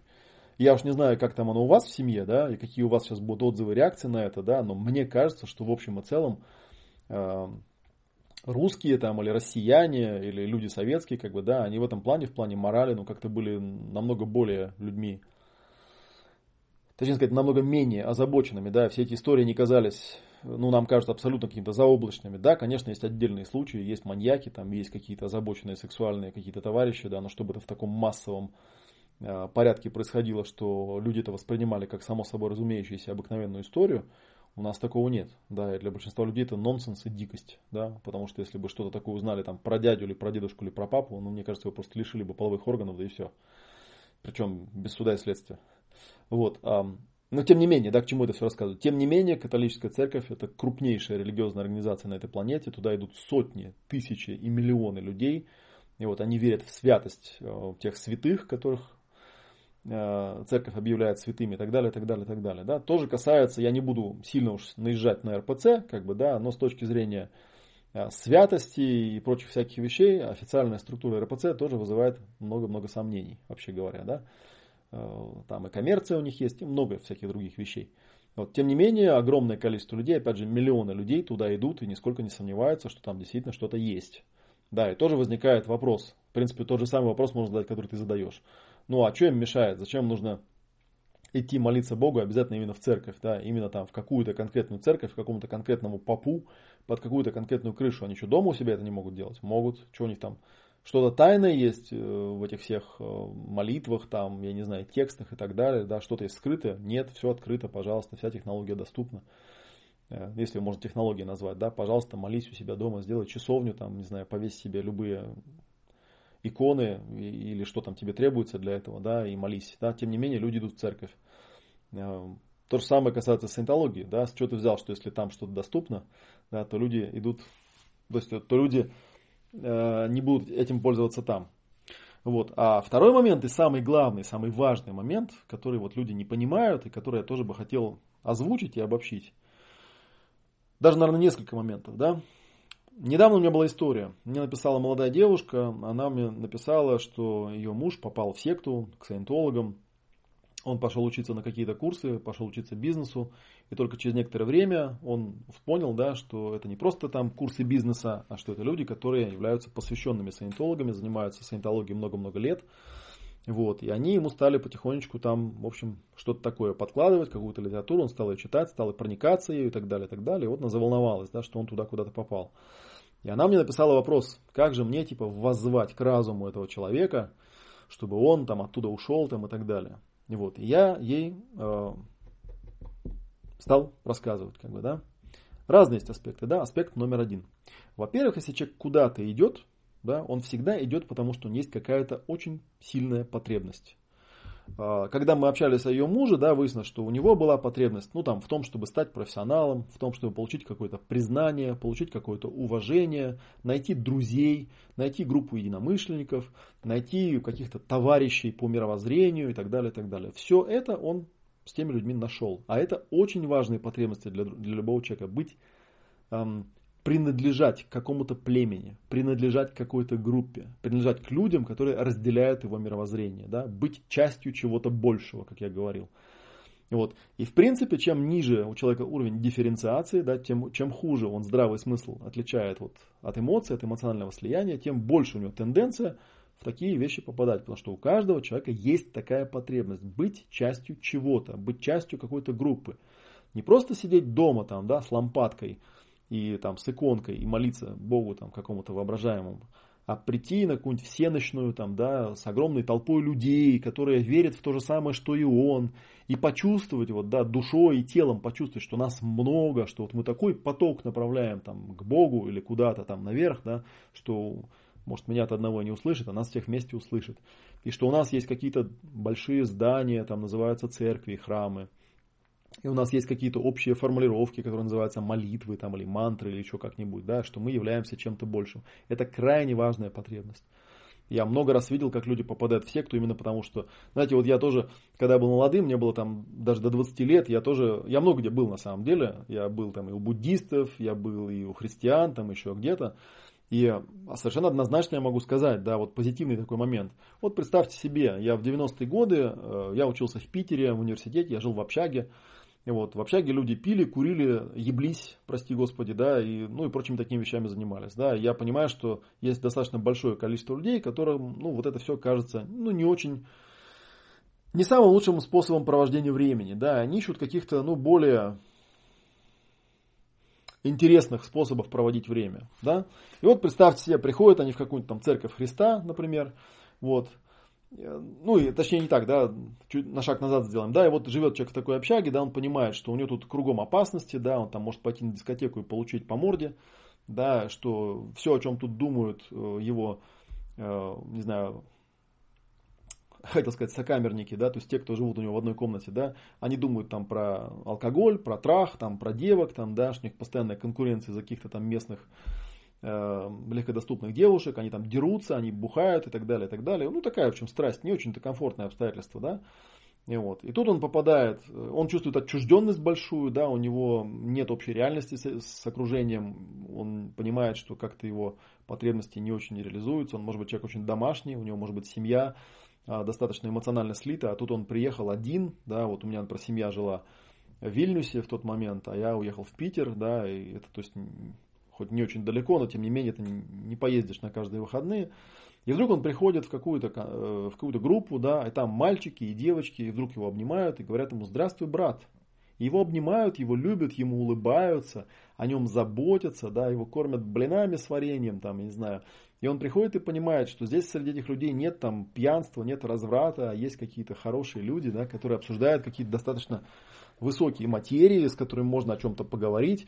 Да, они немножечко странные, они там перед едой молятся, например, там берутся за руки, да, и он понимает, что, в общем, ему тоже надо, наверное, это делать, чтобы в этой группе оставаться. Я вам сейчас рассказываю не выдуманный эпизод, совершенно конкретный, да, когда я пришел в гости к этим ребятам, мне реально там, они нажарили блинов, там, да, и мы их ели с вареньем, там, ну, помолились над блинами, спасибо, Господи, что ты послал нам эти блины. Ну, мне это немножечко было дико, но я подумал, ну, так-то по большому счету действительно ведь, да, там есть какой-то у этого мира создатель, да, и он какое-то отношение к этим блинам действительно имеет, почему бы не выразить благодарность, да? Что, мне жалко, что ли? Не жалко. Вот, и как-то ты чувствуешь, что да, да, вот как-то здесь тебя примут. Вот. И даже если ты потом, чуть позже, начинаешь замечать, что что-то как-то много вопросов возникает по поводу логичности того, что они тебе рассказывают, по поводу Э, отношений, которые возникают между этими людьми там, и так далее, и так далее. Тем не менее, для тебя это настолько ценно, что ты оттуда уйти не можешь. И это первое самое главное, что я заметил. Потом, проходя через другие секты, да, в частности, вот я целый год работал в гуманитарном центре Хаббарда, правда, было это очень давно, было это в 1995 году, я понял одну простую вещь. Сектант – это состояние души конкретного человека. И э, проблема нашего общества не в том, чтобы взять и запретить там церковь сиентологии похрену, ничего не изменится. Те люди, которые там сейчас сидят и называют себя саентологами, точно так же перейдут в какую-нибудь другую фигню, начнут называть себя кришнаитами или еще кем-нибудь. Вот, которые тоже, еще раз я повторю, как бы, да, что на самом деле мы, ну, если исходить из чистого подхода, мы не имеем права за этих людей там судить, там, насколько правильны или неправильны их религии или система убеждений, да, и я ни в коем случае не хочу сказать, что я там считаю всех там католиков дебилами, там, да, или всех, кто православные, ходит в церковь молиться, и ходит, соблюдает какой-то там церковный календарь и так далее, что они какие-то недотепы там, да, или какие-то неумные люди. Нет. Я просто говорю, что эти люди в этой группе нашли какую-то общую реальность, общие ценности, а, общее мировоззрение, да, общий резонанс какой-то и так далее, и так далее. Для них это очень-очень ценно. Они являются частью этой группы, большой группы. И даже если они потом видят какие-то противоречия, для них эти противоречия вторичные, потому что вот эта вот потребность быть принадлежным, да, иметь принадлежность к чему-то, она настолько глубока, что, понимаешь, человек любые деньги отдаст. И человек даже пойдет на компромисс со своей совестью иногда, да, он понимает, что ладно, как бы все это, конечно, не очень приятно знать, не очень приятно слышать, да, что там католические священники, оказывается, некоторые там насилуют маленьких мальчиков, да. Неприятность, да, но опять же, да, это же конкретные священники, это же, в общем-то, в моем лице никак не обесценивает религию в целом, да, потому что с точки зрения этой религии, то, что делали священники, это страшный грех, и они будут в аду гореть и так далее. То есть это не нарушает мои, мои вот этой ценностной политики там и так далее. Вот, поэтому тут такое дело, понимаете? Тут на самом деле, если мы как-то вот к этому подойдем, посмотрим на это системно, то, конечно же, мы увидим, что до тех пор, пока человек внутри себя не обладает достаточной степенью самоопределенности, достаточной степенью э, автономности, достаточной степенью э, ощущения возможности обеспечивать себя сам всеми этими вещами там, и так далее, он будет все равно, так или иначе, попадать в какие-то секты. Вот. Сейчас вот последнее время, там, да, за то, что меня там а, за то, что я у себя в блоге стал там что-то писать про системно-векторную психологию, да, тоже можно поразиться, да, ну, казалось бы, системно-векторная психология. Да, в принципе, та же самая дианетика, да. Ну, как можно из этого сделать вот такую вот ахинею, как бы, да? Ну, вот делают, тем не менее, да, начинают там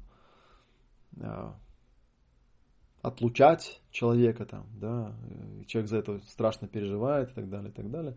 Но, в общем и целом, я не считаю. Я не считаю, что церковь саентологии чем-то хуже, чем РПЦ, например, да. То есть я считаю, что а, не, ну в смысле в рамках законов, да, есть законы, да, нужно правильно написать законы, которые будут э, охранять там, да, людей от каких-то мошенников, да, которые выдают себя не за того, кем себя представляют. Но рассуждать с моральной точки зрения, что вот саентологи коварные такие люди, зарабатывают деньги там, да, на людях там, да, а сами-то говорят, что не религия. Ну ладно, что вы в самом деле.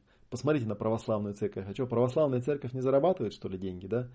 И вы хотите сказать, что православная церковь зарабатывает меньше, чем саентологи или что? То есть в чем конкретно ваша претензия к ним? И что у православной церкви нет концессий, нет каких-то там прав, там, чем они там торговали водкой и сигаретами там, и так далее, и так далее. Это все пропаганда, это все неправда. Да нет, это реальные факты. Ну и в чем претензии-то у вас то есть каждый человек в рамках закона, в рамках там, существующей социальной морали, если он не нарушает и чтит уголовный кодекс, имеет право делать все, что он захочет. Если он занимается тем, что он, там, не знаю, собирает большие толпы народу и влюбляет их в себя, например, или заставляет их следовать каким-то абсурдным правилам, которые не нарушают законы, и так далее, и так далее, то вы с этим, к сожалению, ничего поделать не можете. Да, это его полностью личная свобода, это личная свобода тех людей, которые всем этим занимаются. Это один аспект, да. Надеюсь, я его достаточно ясно донес да, по поводу потребности в принадлежности. Следующий аспект, он еще даже интереснее. Он заключается в том, что, как правило, любая организованная религия, она э, имеет достаточно такой хорошо проработанный, э, развитый катехизис. То есть философию, да, то есть систему, ну, дискурс, я не знаю, там, какое слово вам будет понятнее, да, то есть систему, с помощью которой она описывает, что и как надо делать, да, на какие вопросы какие ответы э, дается, даются в этой религии и так далее, и так далее, и так далее. Да? То есть большой-большой такой корпус знаний каких-то. Да? И, как правило, человек, который чем-то занимается, будь он там православным, или будь он там католиком, или будь он там униатом, или еще кем-нибудь, он достаточно хорошо в этом подкован, потому что он в эту религию погрузился, он ее какое-то количество времени изучал. И, конечно же, чуть ли не первое, что Э, люди начинают изучать, э, эта тема о том, что плохого говорят о нашей религии, что плохого говорят о нашей секте и что мы на это отвечаем. То есть, если к вам, вам попадется свидетель Иеговы, и вы начнете как идиот над ним ржать и думать, что вы сейчас его там двумя-тремя вопросами просто выбьете его э, в осадок, то вы, конечно же, очень сильно ошибаетесь. Для того, чтобы стандартного, хорошо обученного, хотя бы год проработавшего в организации свидетеля Иеговы ввести в замешательство, вам нужно очень и очень сильно постараться, потому что на все ваши хитрые вопросы с крючочками у него есть не менее хитрые ответы, которые ваши все крючочки спиливают на раз. Там все тщательно объясняется.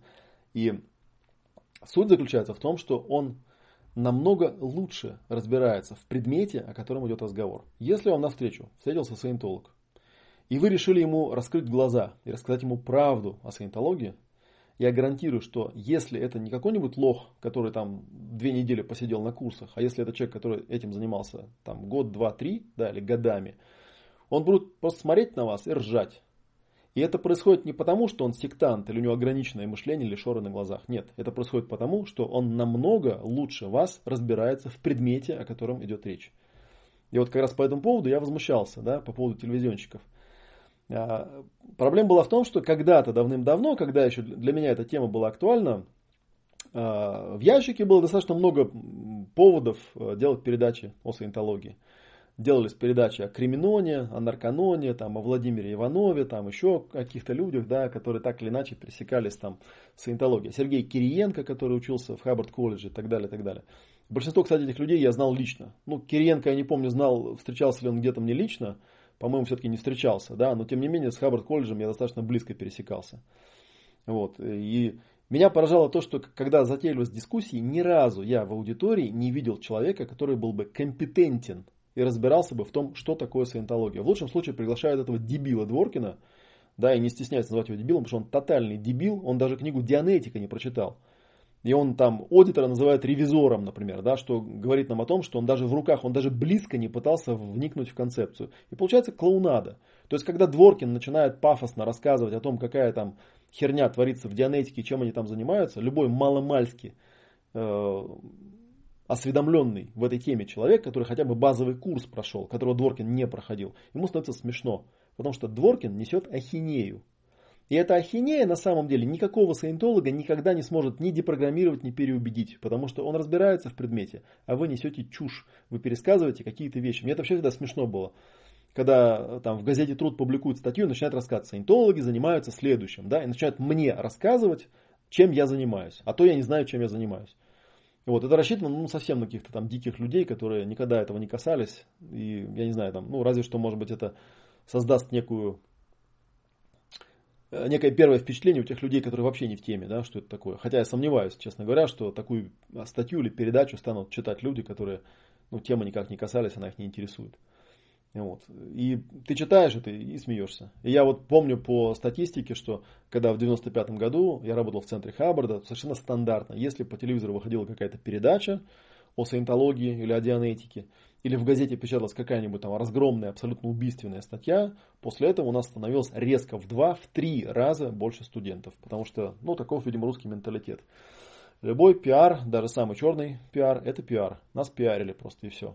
Я не знаю, зачем это делали. Это точно так же, как я не понимаю, зачем люди, какие-то непонятные мне люди сделали сайт olegmatveev.net, где пишут какое-то говно про меня, вот абсолютно ни чем не основанное, но это же нонсенс, как бы берется сайт, он проплачивается, да, не моими деньгами, непонятно кем. Этот сайт держится на верхушке выдачи, да, если набрать в Гугле или в Яндексе Олег Матвеев, этот сайт 100% будет на первой странице, и там написана какая-то тотальная хинея. У любого маломальски интересующегося хоть чем-то человека возникает острое желание пойти посмотреть, что же это за человек такой, да, про которого сделали аж целый сайт, э, почему-то посчитали нужным сделать, где человека вот так как-то глупо и странно обсирают. Да? Тем самым делается мне пиар, но вплоть до того, что э, ни один, ни два человека мне говорили, такое ощущение, что ты его сам сделал специально сайт, ну чтобы, как бы, не знаю, там, показать, какие идиоты там, не знаю, борются против тебя. Ну, есть такая версия. У меня есть несколько версий, кто этот сайт сделал. Я, в принципе, за годы прояснения так до конца я не выяснил, кто его сделал, да, да и потом просто взял в гугле у себя забанил этот сайт, да, что мне просто на глаза не попадался, потому что мне он не интересен, там, ну, реально там, там не на что даже отвечать на этом сайте, потому что там абсолютно необоснованная какая-то ахинея написана, ничем не обоснованная, без отсылок к первоисточникам, без каких-то обоснований. Вот, но тем не менее, да, это вот то, как работает такой пиар. И вот этот второй фактор, самый важный, самый главный, заключается в том, что для того, чтобы, к сожалению, для того, чтобы саентолога депрограммировать, нужно самому очень хорошо разбираться в том, о чем идет речь. И вот как раз, что касается телевизионщиков, отсюда можно сделать вывод, что никому в телевизоре да, или еще где-то неинтересно иметь в аудитории человека, который реально в этой теме разбирается. Например, такого, как я.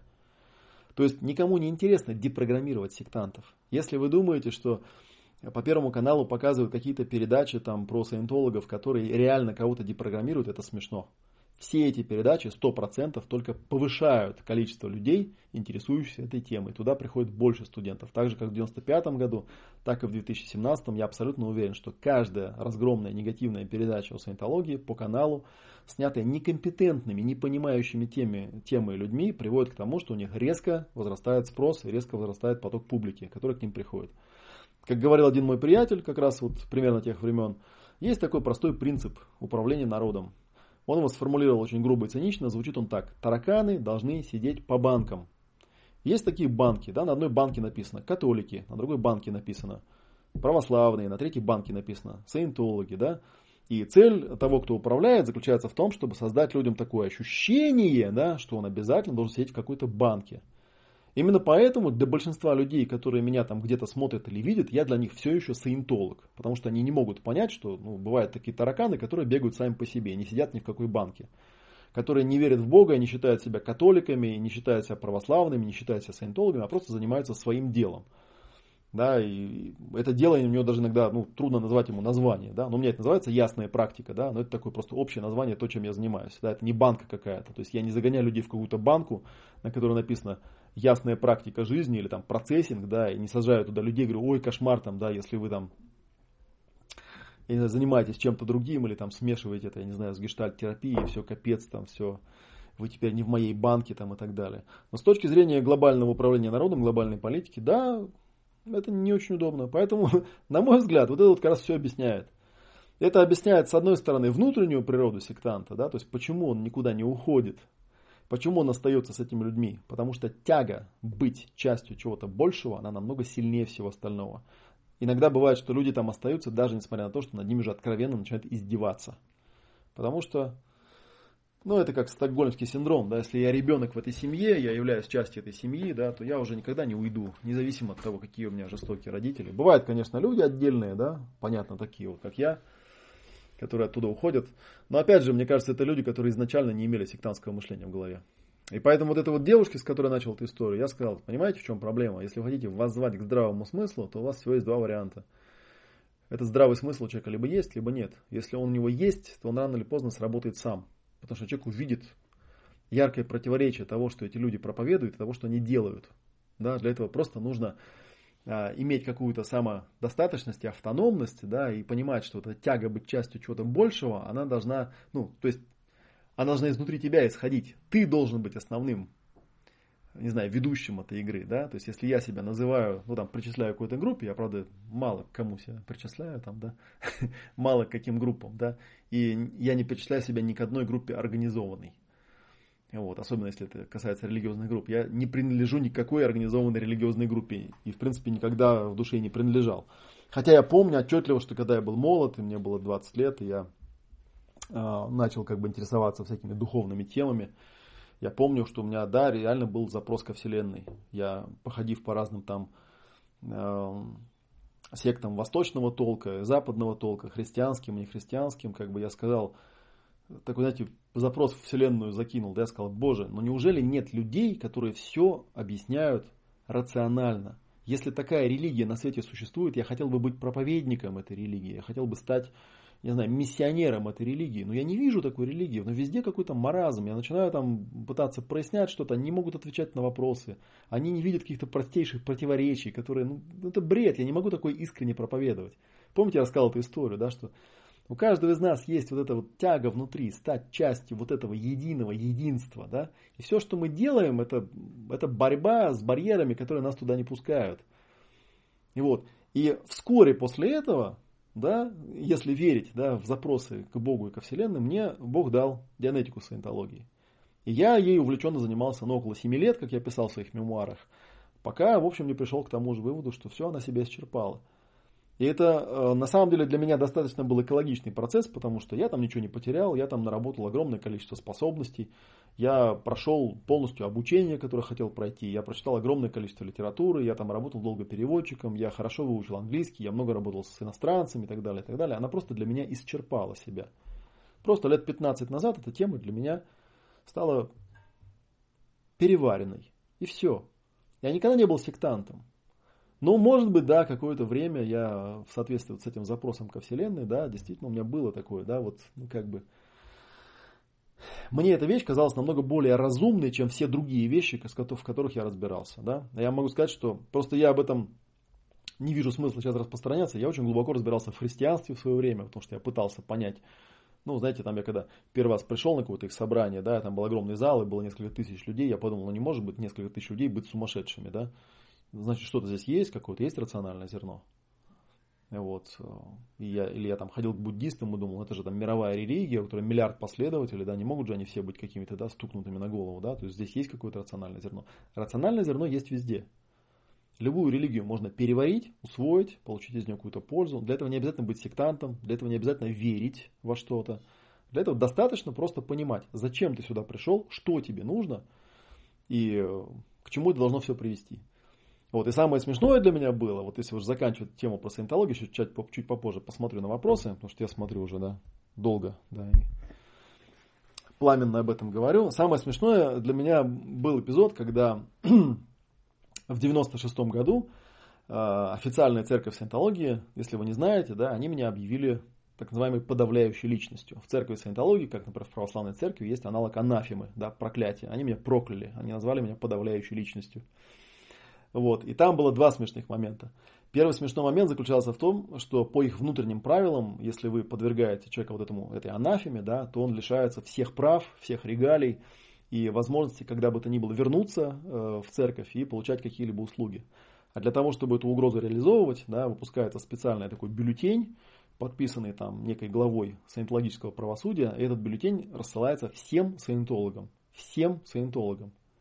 И по всей России, в которой было на тот момент около 200 центров дианетики, но, правда, из них большая часть были не работающие, а просто были формально некие люди, да, каждый из этих людей получил вот эту бумажку в письме, где было написано, что Олег Матвеев, там бывший сотрудник гуманитарного центра Хамбарда, официально объявляется подавляющей личностью.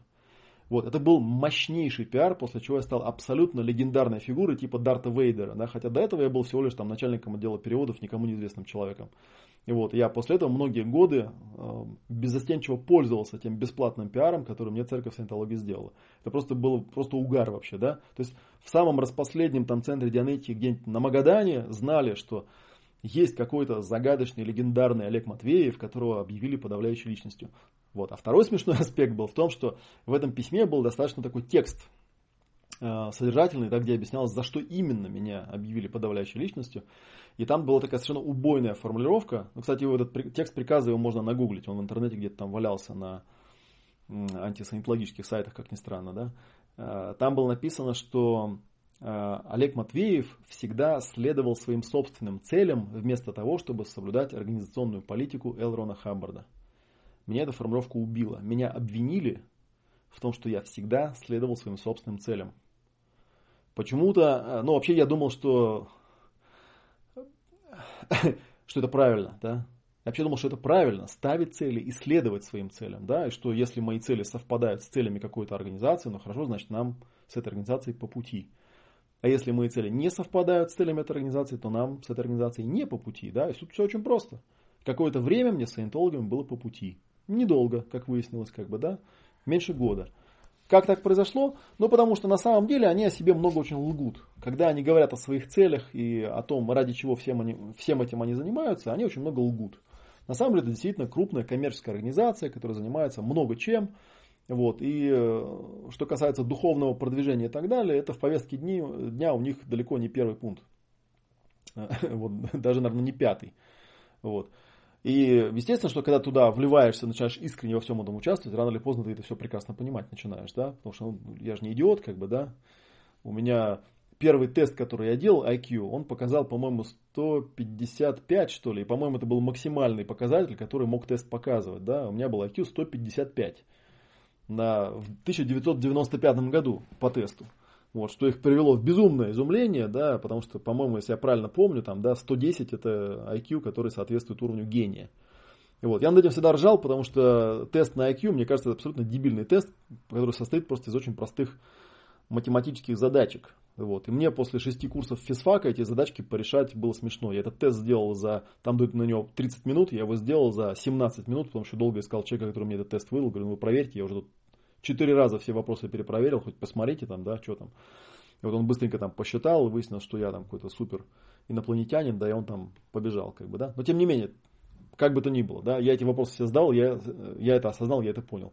Я это понял потом чуть позже, когда у меня уже начались внутренние конфликты, они меня заставили проходить так называемые этические формулы, там была формула сомнения такая, и в этой формуле сомнения, если я правильно помню это название, да, были такие шаги, там, оценить намерения там, свои, оценить намерения организации, там, сравнить их, сопоставить и принять решение, хочешь ли ты оставаться или ты хочешь как бы все-таки пойти своим путем. И ведь когда я уже вот после там почти года этих своих бесконечных там разборок там стал реально оценивать, в чем состоит намерение этой организации, отчетливо понял, что точно мне с этой конторой не по пути.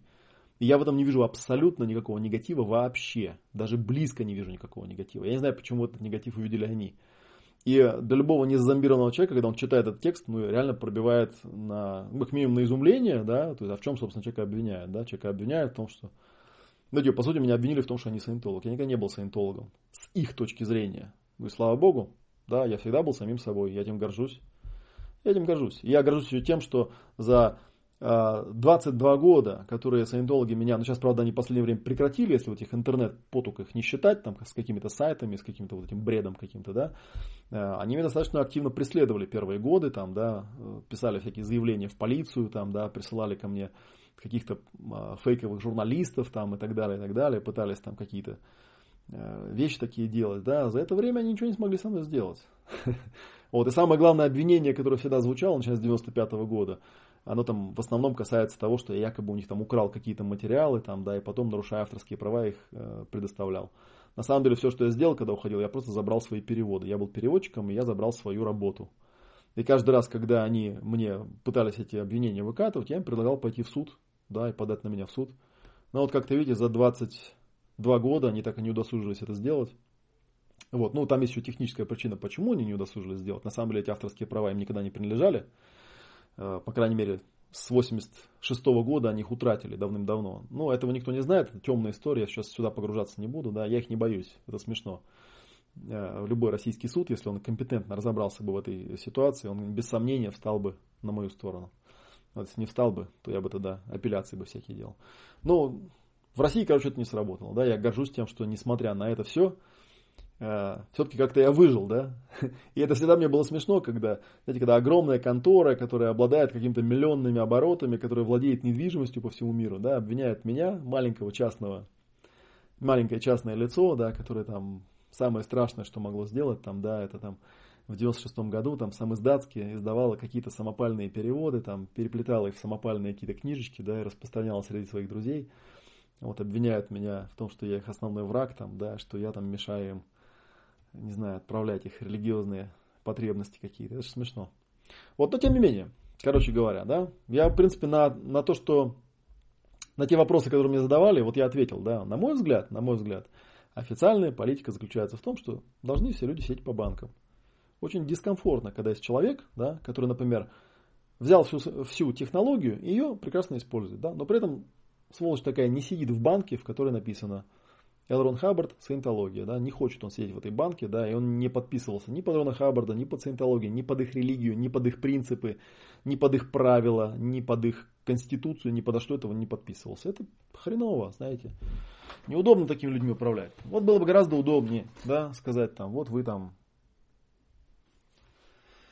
относитесь к какой-то группе, вот такие-то у вас грехи там и так далее. Вот, поэтому Поэтому вот эта вот э, государственная политика, касающаяся сектантов и сект, она такая, знаете, с фигой в кармане. Так, ну давайте я посмотрю. В принципе, у меня все, да, я вроде так вот ощущение удовлетворенности у меня возникло. То, что я хотел выгрузить, я выгрузил. Да, еще раз я напомню, что э, я писал хорошие статьи когда-то давно по поводу сект. Вот есть в частности, вот если вам интересно, давайте прям конкретно сейчас я прям в Твиттер запулю и вам параллельно сюда в чат тоже скину. Есть такая статья у меня в блоге про секты. Ну и просто зайдите там по меткам о сектах. Походите, почитайте. Я об этом тексты писал. Я одно время э, имел такие иллюзии, да, что может быть рано или поздно там люди, которые действительно хотят разобраться в этой теме, пригласят меня на какую-нибудь телепередачу, уж там-то я расскажу всю правду. Э, обо всем на свете, да, но никто меня так и не пригласил, а сейчас, 22 года спустя, честно говоря, мне наплевать уже на эту тему. Более того, я отчетливо понимаю, что, наверное, если говорить о современной церкви саентологии, о том, чем она там занимается, вот, то я, наверное, уже не являюсь компетентным специалистом. Я сам, как и многие вот мои люди, которые, мои друзья, которые этим интересовались, э, смотрел документальные фильмы и художественные фильмы, которые были посвящены саентологии.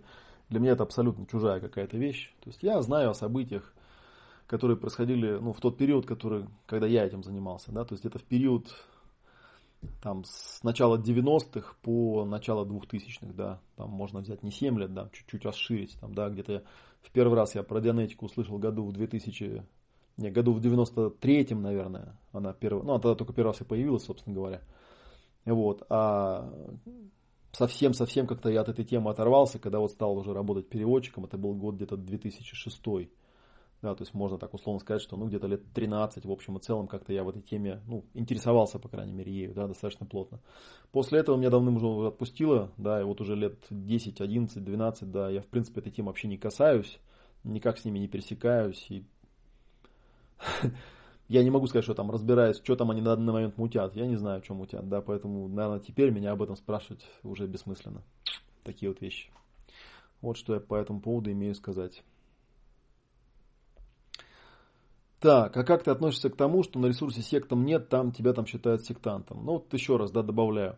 А, на самом деле, да, это еще один ресурс, который я у себя в гугле просто забанил и все. Знаете почему? По очень простой причине. Я тоже долго не недоумевал, по какой причине меня какие-то идиоты на форуме сектам нет считают меня сектантом. Я понятия не имею, да. Я одно время, там есть несколько тем, может быть, вы там можете залезть и посмотреть, если вам интересно. Я одно время пытался с ними дискутировать. В итоге э, была такая история, там был такой один из э, активных э, писателей, модераторов, был такой там Сергей Пальчицкий или Пальчицкий, откуда-то с Украины. Вот. Что, кстати, интересно, да, на Украине тема сектанства и сект вообще очень сильно перегрета, они почему-то страшно этим интересуются. Я ему сказал то, что я всегда говорю и всем. Говорю, меня вот что поражает, да, на каком-то сраном по-другому не скажу, форуме, да, сидят какие-то там люди, которые что-то там, блядь, считают. Я этих людей не знаю, эти люди не знают меня, они никогда со мной не взаимодействовали, никогда не общались, никогда не пытались там брать у меня какие-то интервью, никогда не пытались что-то у меня спрашивать, никогда. Несмотря на то, что я человек совершенно открытый, у меня есть открытый блог, у меня есть открытый канал, вот трансляция сейчас идет, пожалуйста, заходите, задавайте вопросы. Никогда ни один из них не делал ни малейшей попытки выйти со мной на какой-то контакт. Тем не менее, они что-то про меня считают. Да? Я могу, э, ну как бы, легко и открыто сказать, мне абсолютно насрать на то, что там они про меня считают. Эти люди никто. Так вот, что я упомянул Сергея Пальчицкого. Я ему однажды так достаточно интенсивно в личку написал. Говорю, Сергей, я не понимаю, вот нахера ты берешь и копипастишь какую-то херню, с сайта там олегматвеев.нет, которая не проверена, не обоснована, ни первоисточники, ни даты, ни имена, ни люди, ничего там не указано, просто какой-то э, больной, э, больное какое-то животное, по-другому я не скажу, да, там что-то про меня там пишет. Я не знаю даже зачем. Более того, я тебе как бы хочу сказать, а тебя не удивляет странная вещь, как бы, да, заключающаяся в том, что, скорее всего, этот сайт сделан особым отделом церкви саентологии. То есть ты напрямую берешь и используешь материалы, как раз вот реальных сектантов, реальной секты, для того, чтобы, ну, якобы мне там принести какой-то вред этим самым. Тебя вот это вот не удивляет? Он заинтересовался, и мы с ним э, по скайпу как-то пообщались голосом, довольно долго разговаривали, там пару часов.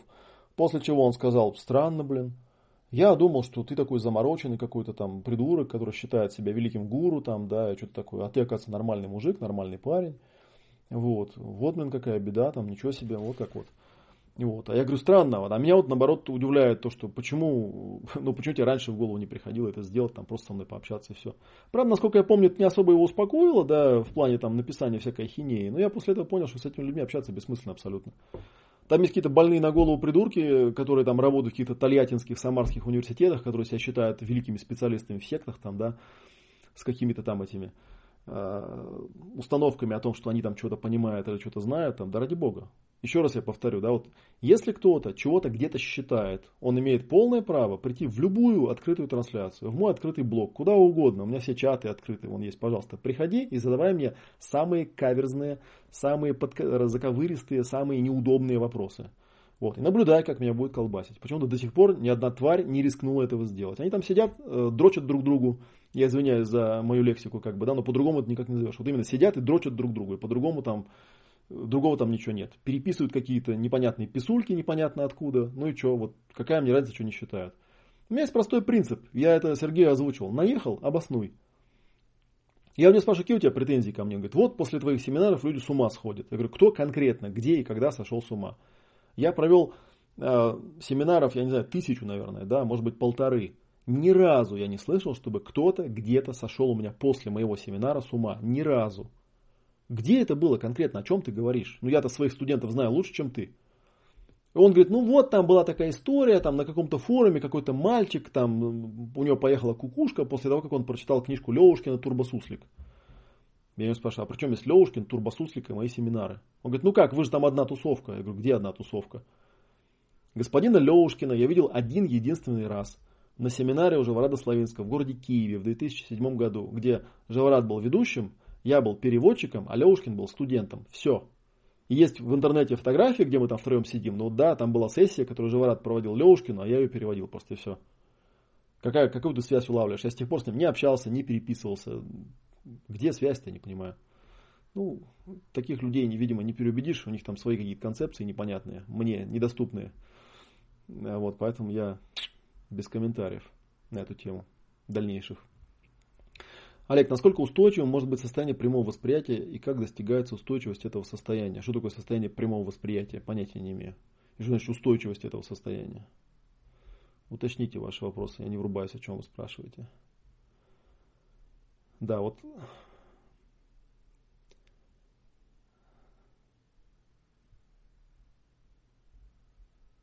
Так. Окей, сейчас, секундочку, тут какие-то у меня комментарии появились.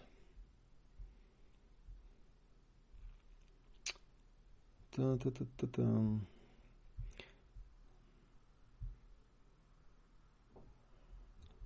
Так, а нет, тут ничего толкового нету, ничего такого не спрашивают. Сейчас тогда...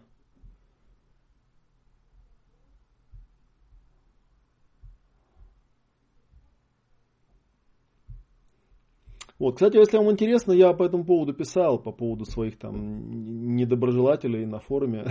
В свое время там был один товарищ, который меня несколько поддостал какими-то своими выходками. Он в том числе, кстати говоря, на сектам нет там писал чего-то. И вот, и я написал достаточно, ну, понял, что, наверное, наверное, не стоит как бы эту всю тему абсолютно тотально реагировать, э, как сказать, игнорировать, да, игнорировать. И вот, и я по этому поводу взял прямо и написал большой-большой такой текст. Вот, я вам сейчас ссылочку могу на него тоже скинуть на форуме у себя, почитайте. Я просто не стал это писать у себя э, в блоге, потому что, мне кажется, для большинства людей это абсолютно дикая тема, неинтересная. Так, Маргарита пишет, подскажите, пожалуйста, проблемы с зубами, разрушение зуба, пародонтоз, какие конфликты затрагивают? Насколько я помню, зубы отвечают за связь с предками, ли схожие моменты? Маргарита, ну ты же знаешь стандартный ответ на этот вопрос. Для этого нужно брать анкету и конкретно анализировать. То есть информация о том, какие конфликты затрагивают, можно в книжке прочитать. Я на такие вопросы не вижу смысла отвечать.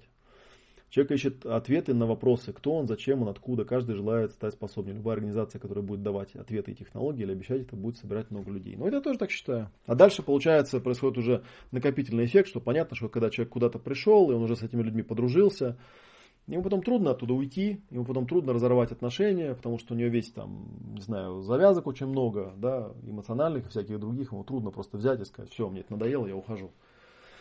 Это правда тяжело. Да, и вот эти вот сказки о том, что там саентолога депрограммируют 25 лет, ну, можно подумать, если человек там в православии торчал 10 лет, его трудно, его легко оттуда потом вытащить. Так же трудно. И не потому, что он там низкий интеллект у него, потому что он там много чего для себя нашел.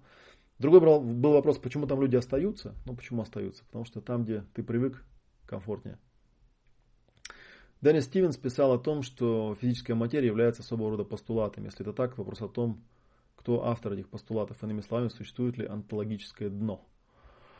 Вопрос абсолютно абстрактный, абсолютно бессмысленный. Открой Роберта Антона Уилсона психологию, квантовую психологию, да, вторую главу. Называется «О глубокой реальности». И прочитай ее. Мне к этому не добавить, не убавить, ничего нет там. Да. То, что какой-то Деннис Стивенс чего-то где-то там писал, ну, флаг Деннису Стивенсу в руки.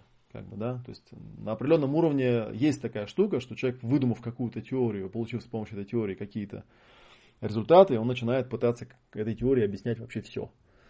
Вот. И Деннис Стивенс был учеником Хаббарда, а у Хаббарда была такая идея, да, что любая травма все равно сводится к каким-то постулатам. Да, и в итоге у него все стало сводиться вообще к постулатам, и многие люди, которые потом пытались э, этим заниматься, да, они вот тоже попадали в такую штуку, что у них там это все постулатами объяснялось. Так, еще вопросы. Оксюмарон, когда церковь саентологии говорит о полной свободе, обещает свободу, при этом запрещает общение и чтение и того, что не соответствует. Ну, в принципе, да, согласен. Тут какая-то фигня получается. Говорят об одном, а делают другое. Ну и я в свое время тоже, когда еще был у меня переходный период, да, когда я там был еще саентологом, но уже не церковником, занимался в так называемой фризон, да, свободная зона называлась это у нас. Вот, мы тоже об этом много дискутировали, что. Но на самом деле там есть совершенно четкая эволюция, есть так называемые ранние лекции Хаббарда, когда Хаббард, будучи молодым и непризнанным, ну как сравнительно молодым, да, и сравнительно непризнанным, боролся с истеблишментом, он очень много рассуждал на тему свободы, он э, говорил о том, что никогда никто не сможет у нас отнять право, там, да, что-то практиковать, чем-то заниматься. И вот эти вот лекции, они очень были популярны в свободной зоне. А потом, когда он уже сам стал матерым таким, э, как бы это сказать, владельцем, э, матерым собственником, да, и матерым таким предводителем какого-то, какой-то группы, какого-то племени, да, у него риторика стала постепенно меняться, меняться и меняться, да, Сначала он стал рассказывать о том, как вокруг враги, а мы тут все вместе за правду. Вот, а потом быстренько, когда, видимо, численность, численность перевалила некий порог уже, да, критический, вдруг его риторика поменялась, да, теперь он уже стал говорить прямо противоположные вещи, поскольку он уже сам стал истеблишментом. Вот. И это, кстати говоря, ответ еще косвенно на вопрос о том, что у меня там в Аске спрашивали на тему моего отношения к Навальному. Вот, абсолютно то же самое. Я рассказывал такую теорию, что когда-то давным-давно, когда я еще, кстати, у Хаббарда изучал курс, который назывался «Как справиться с подавлением», я получил такое интересное осознание, да, что вообще говоря, история человечества, она выглядит очень интересно. История человечества э, представляет собой бесконечную борьбу а, неких, ну, условно говоря, назовем их подавляющими личностями, да, неких нехороших людей с некими борцами за свободу. И особенность этой борьбы заключается в том, что обычно при власти находятся люди циничные, которые считают людей животными, которые этими людьми манипулируют, манипулируют самыми такими э, примитивными да, и простыми методами, вот, э, опираясь на животную природу человека. А борцы за справедливость, такие как Навальный, там, они кричат, как же так, мы же там продвинутые люди, мы же духовные существа, там, да, ну или как-то там, какая у них риторика текущая есть, да мы же право имеем и так далее. И, вот, и они мутят все время какие-то революции. И рано или поздно им это удается, да, я не знаю, там Навальному или не Навальному, кому-нибудь это удастся рано или поздно, да. Лично я искренне считаю, что таких людей, ну, которые что-то мутят, нужно в зародыше все это давить, да, чтобы не попасть в то состояние, в которое попала на одна тут соседняя страна. Вот, но бог с ним, да, как это будет делаться, это тоже. Давить можно по-разному, да, можно через понимание, через растворение и согласование все это делать, да, а можно дубинками по башке бить. Это все-таки вопрос методов. Вот. Но тем не менее, рано или поздно начинается революция, обычно эта революция длится долго, э, она очень кровавая.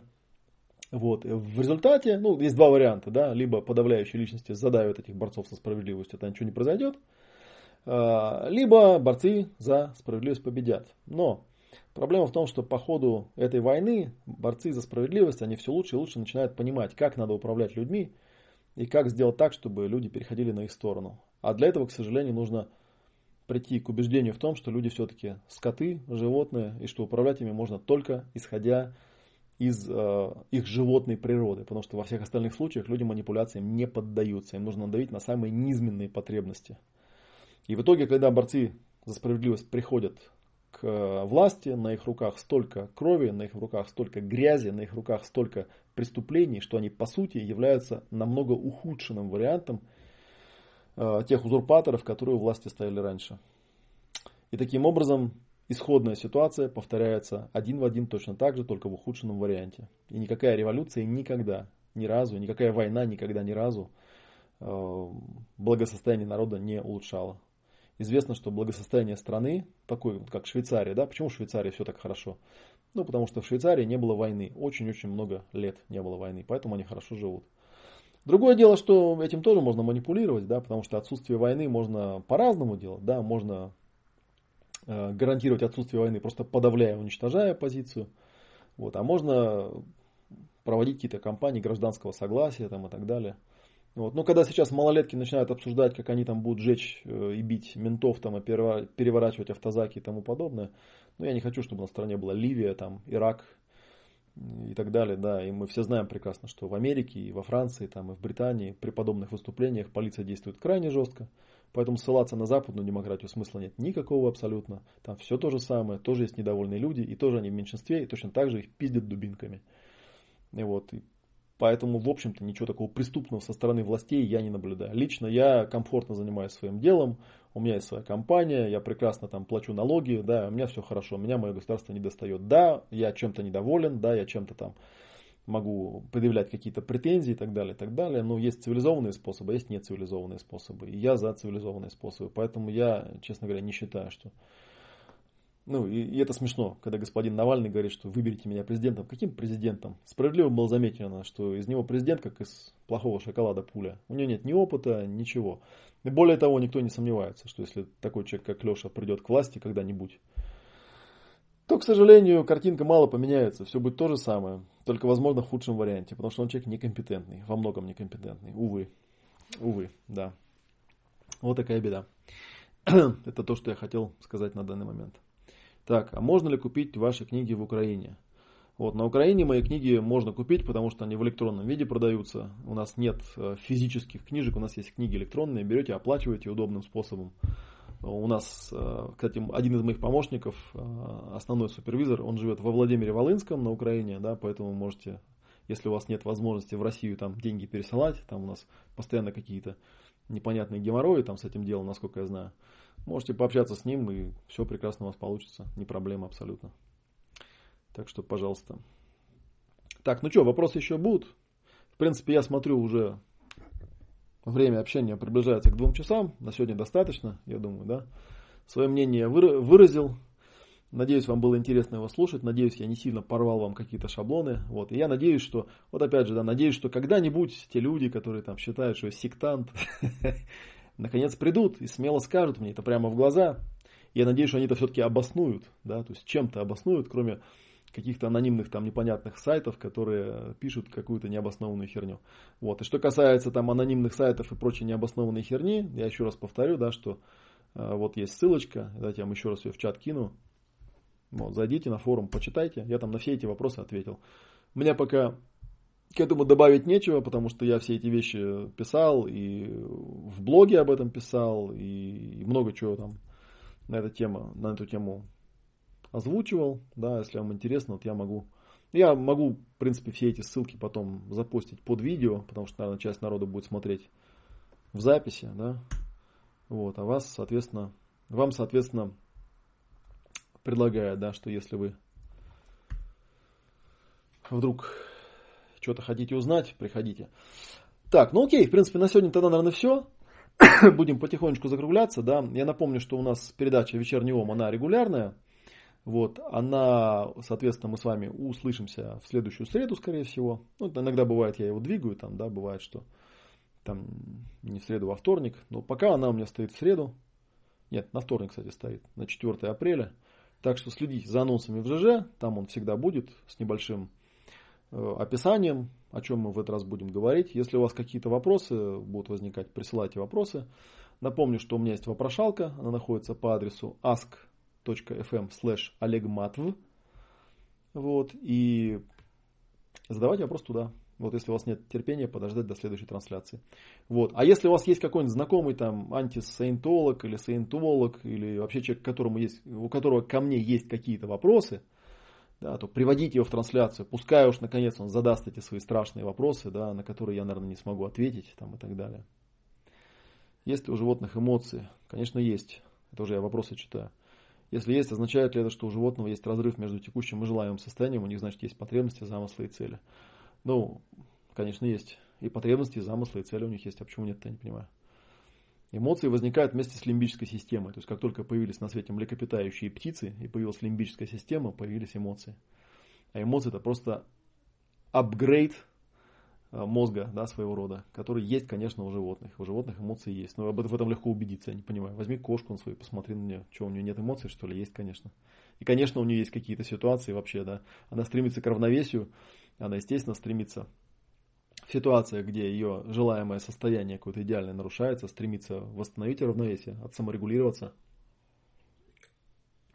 Другое дело, осознают ли животные эти потребности, замыслы и цели. Да? Потому что иметь потребности, замыслы, цели и эмоции не значит быть осознанным. У каждого человека, даже самого тупого, вот, кстати, я прямо на этот вопрос тебе отвечаю, да, у каждого человека, даже самого тупого, у которого тотально отсутствует вообще осознание себя, у него, тем не менее, есть эмоции, есть разрывы между текущим и желаемым состоянием, есть потребности, замыслы и цели. Но это никак не означает, что он их осознает. Вот. А что касается кошки, да, может ли она перепрограммировать свое поведение, я думаю, что нет. Я думаю, что процессинг, да, и все, что с ним связано, доступно только человеком. И в этом наше эволюционное преимущество. Процессинг. Помните, я рассказывал такую историю, когда был у меня один знакомый, он меня спрашивал, в чем твоя цель по жизни. И вот, и в итоге я у него э, заимствовал формулировку, которую люблю озвучивать, да, что моя цель, глобальная цель на этой планете – способствовать эволюции человеческого разума. Здесь каждое слово продумано. Способствовать эволюции человеческого разума. Человеки это единственные существа на этой планете, которые могут себя перепрограммировать. Вот, так что, так что такие вот дела. Так, ну все, на сегодня достаточно. Еще раз напомню, да, если вдруг что не успели спросить, э, заходите в вопрошалку. Ссылки я сейчас пороюсь, посмотрю, что тут у нас было, закину под это видео, да. Если кто будет смотреть записи, то, соответственно, смотрите. Вот. А человеку, который поставил дизлайк, да, которому не понравилось видео, вот, хочу просто сказать, да, то, что я уже говорил, как бы, если ставишь дизлайк, обосновывай, пиши, что тебе конкретно не понравилось. Вот, и, соответственно,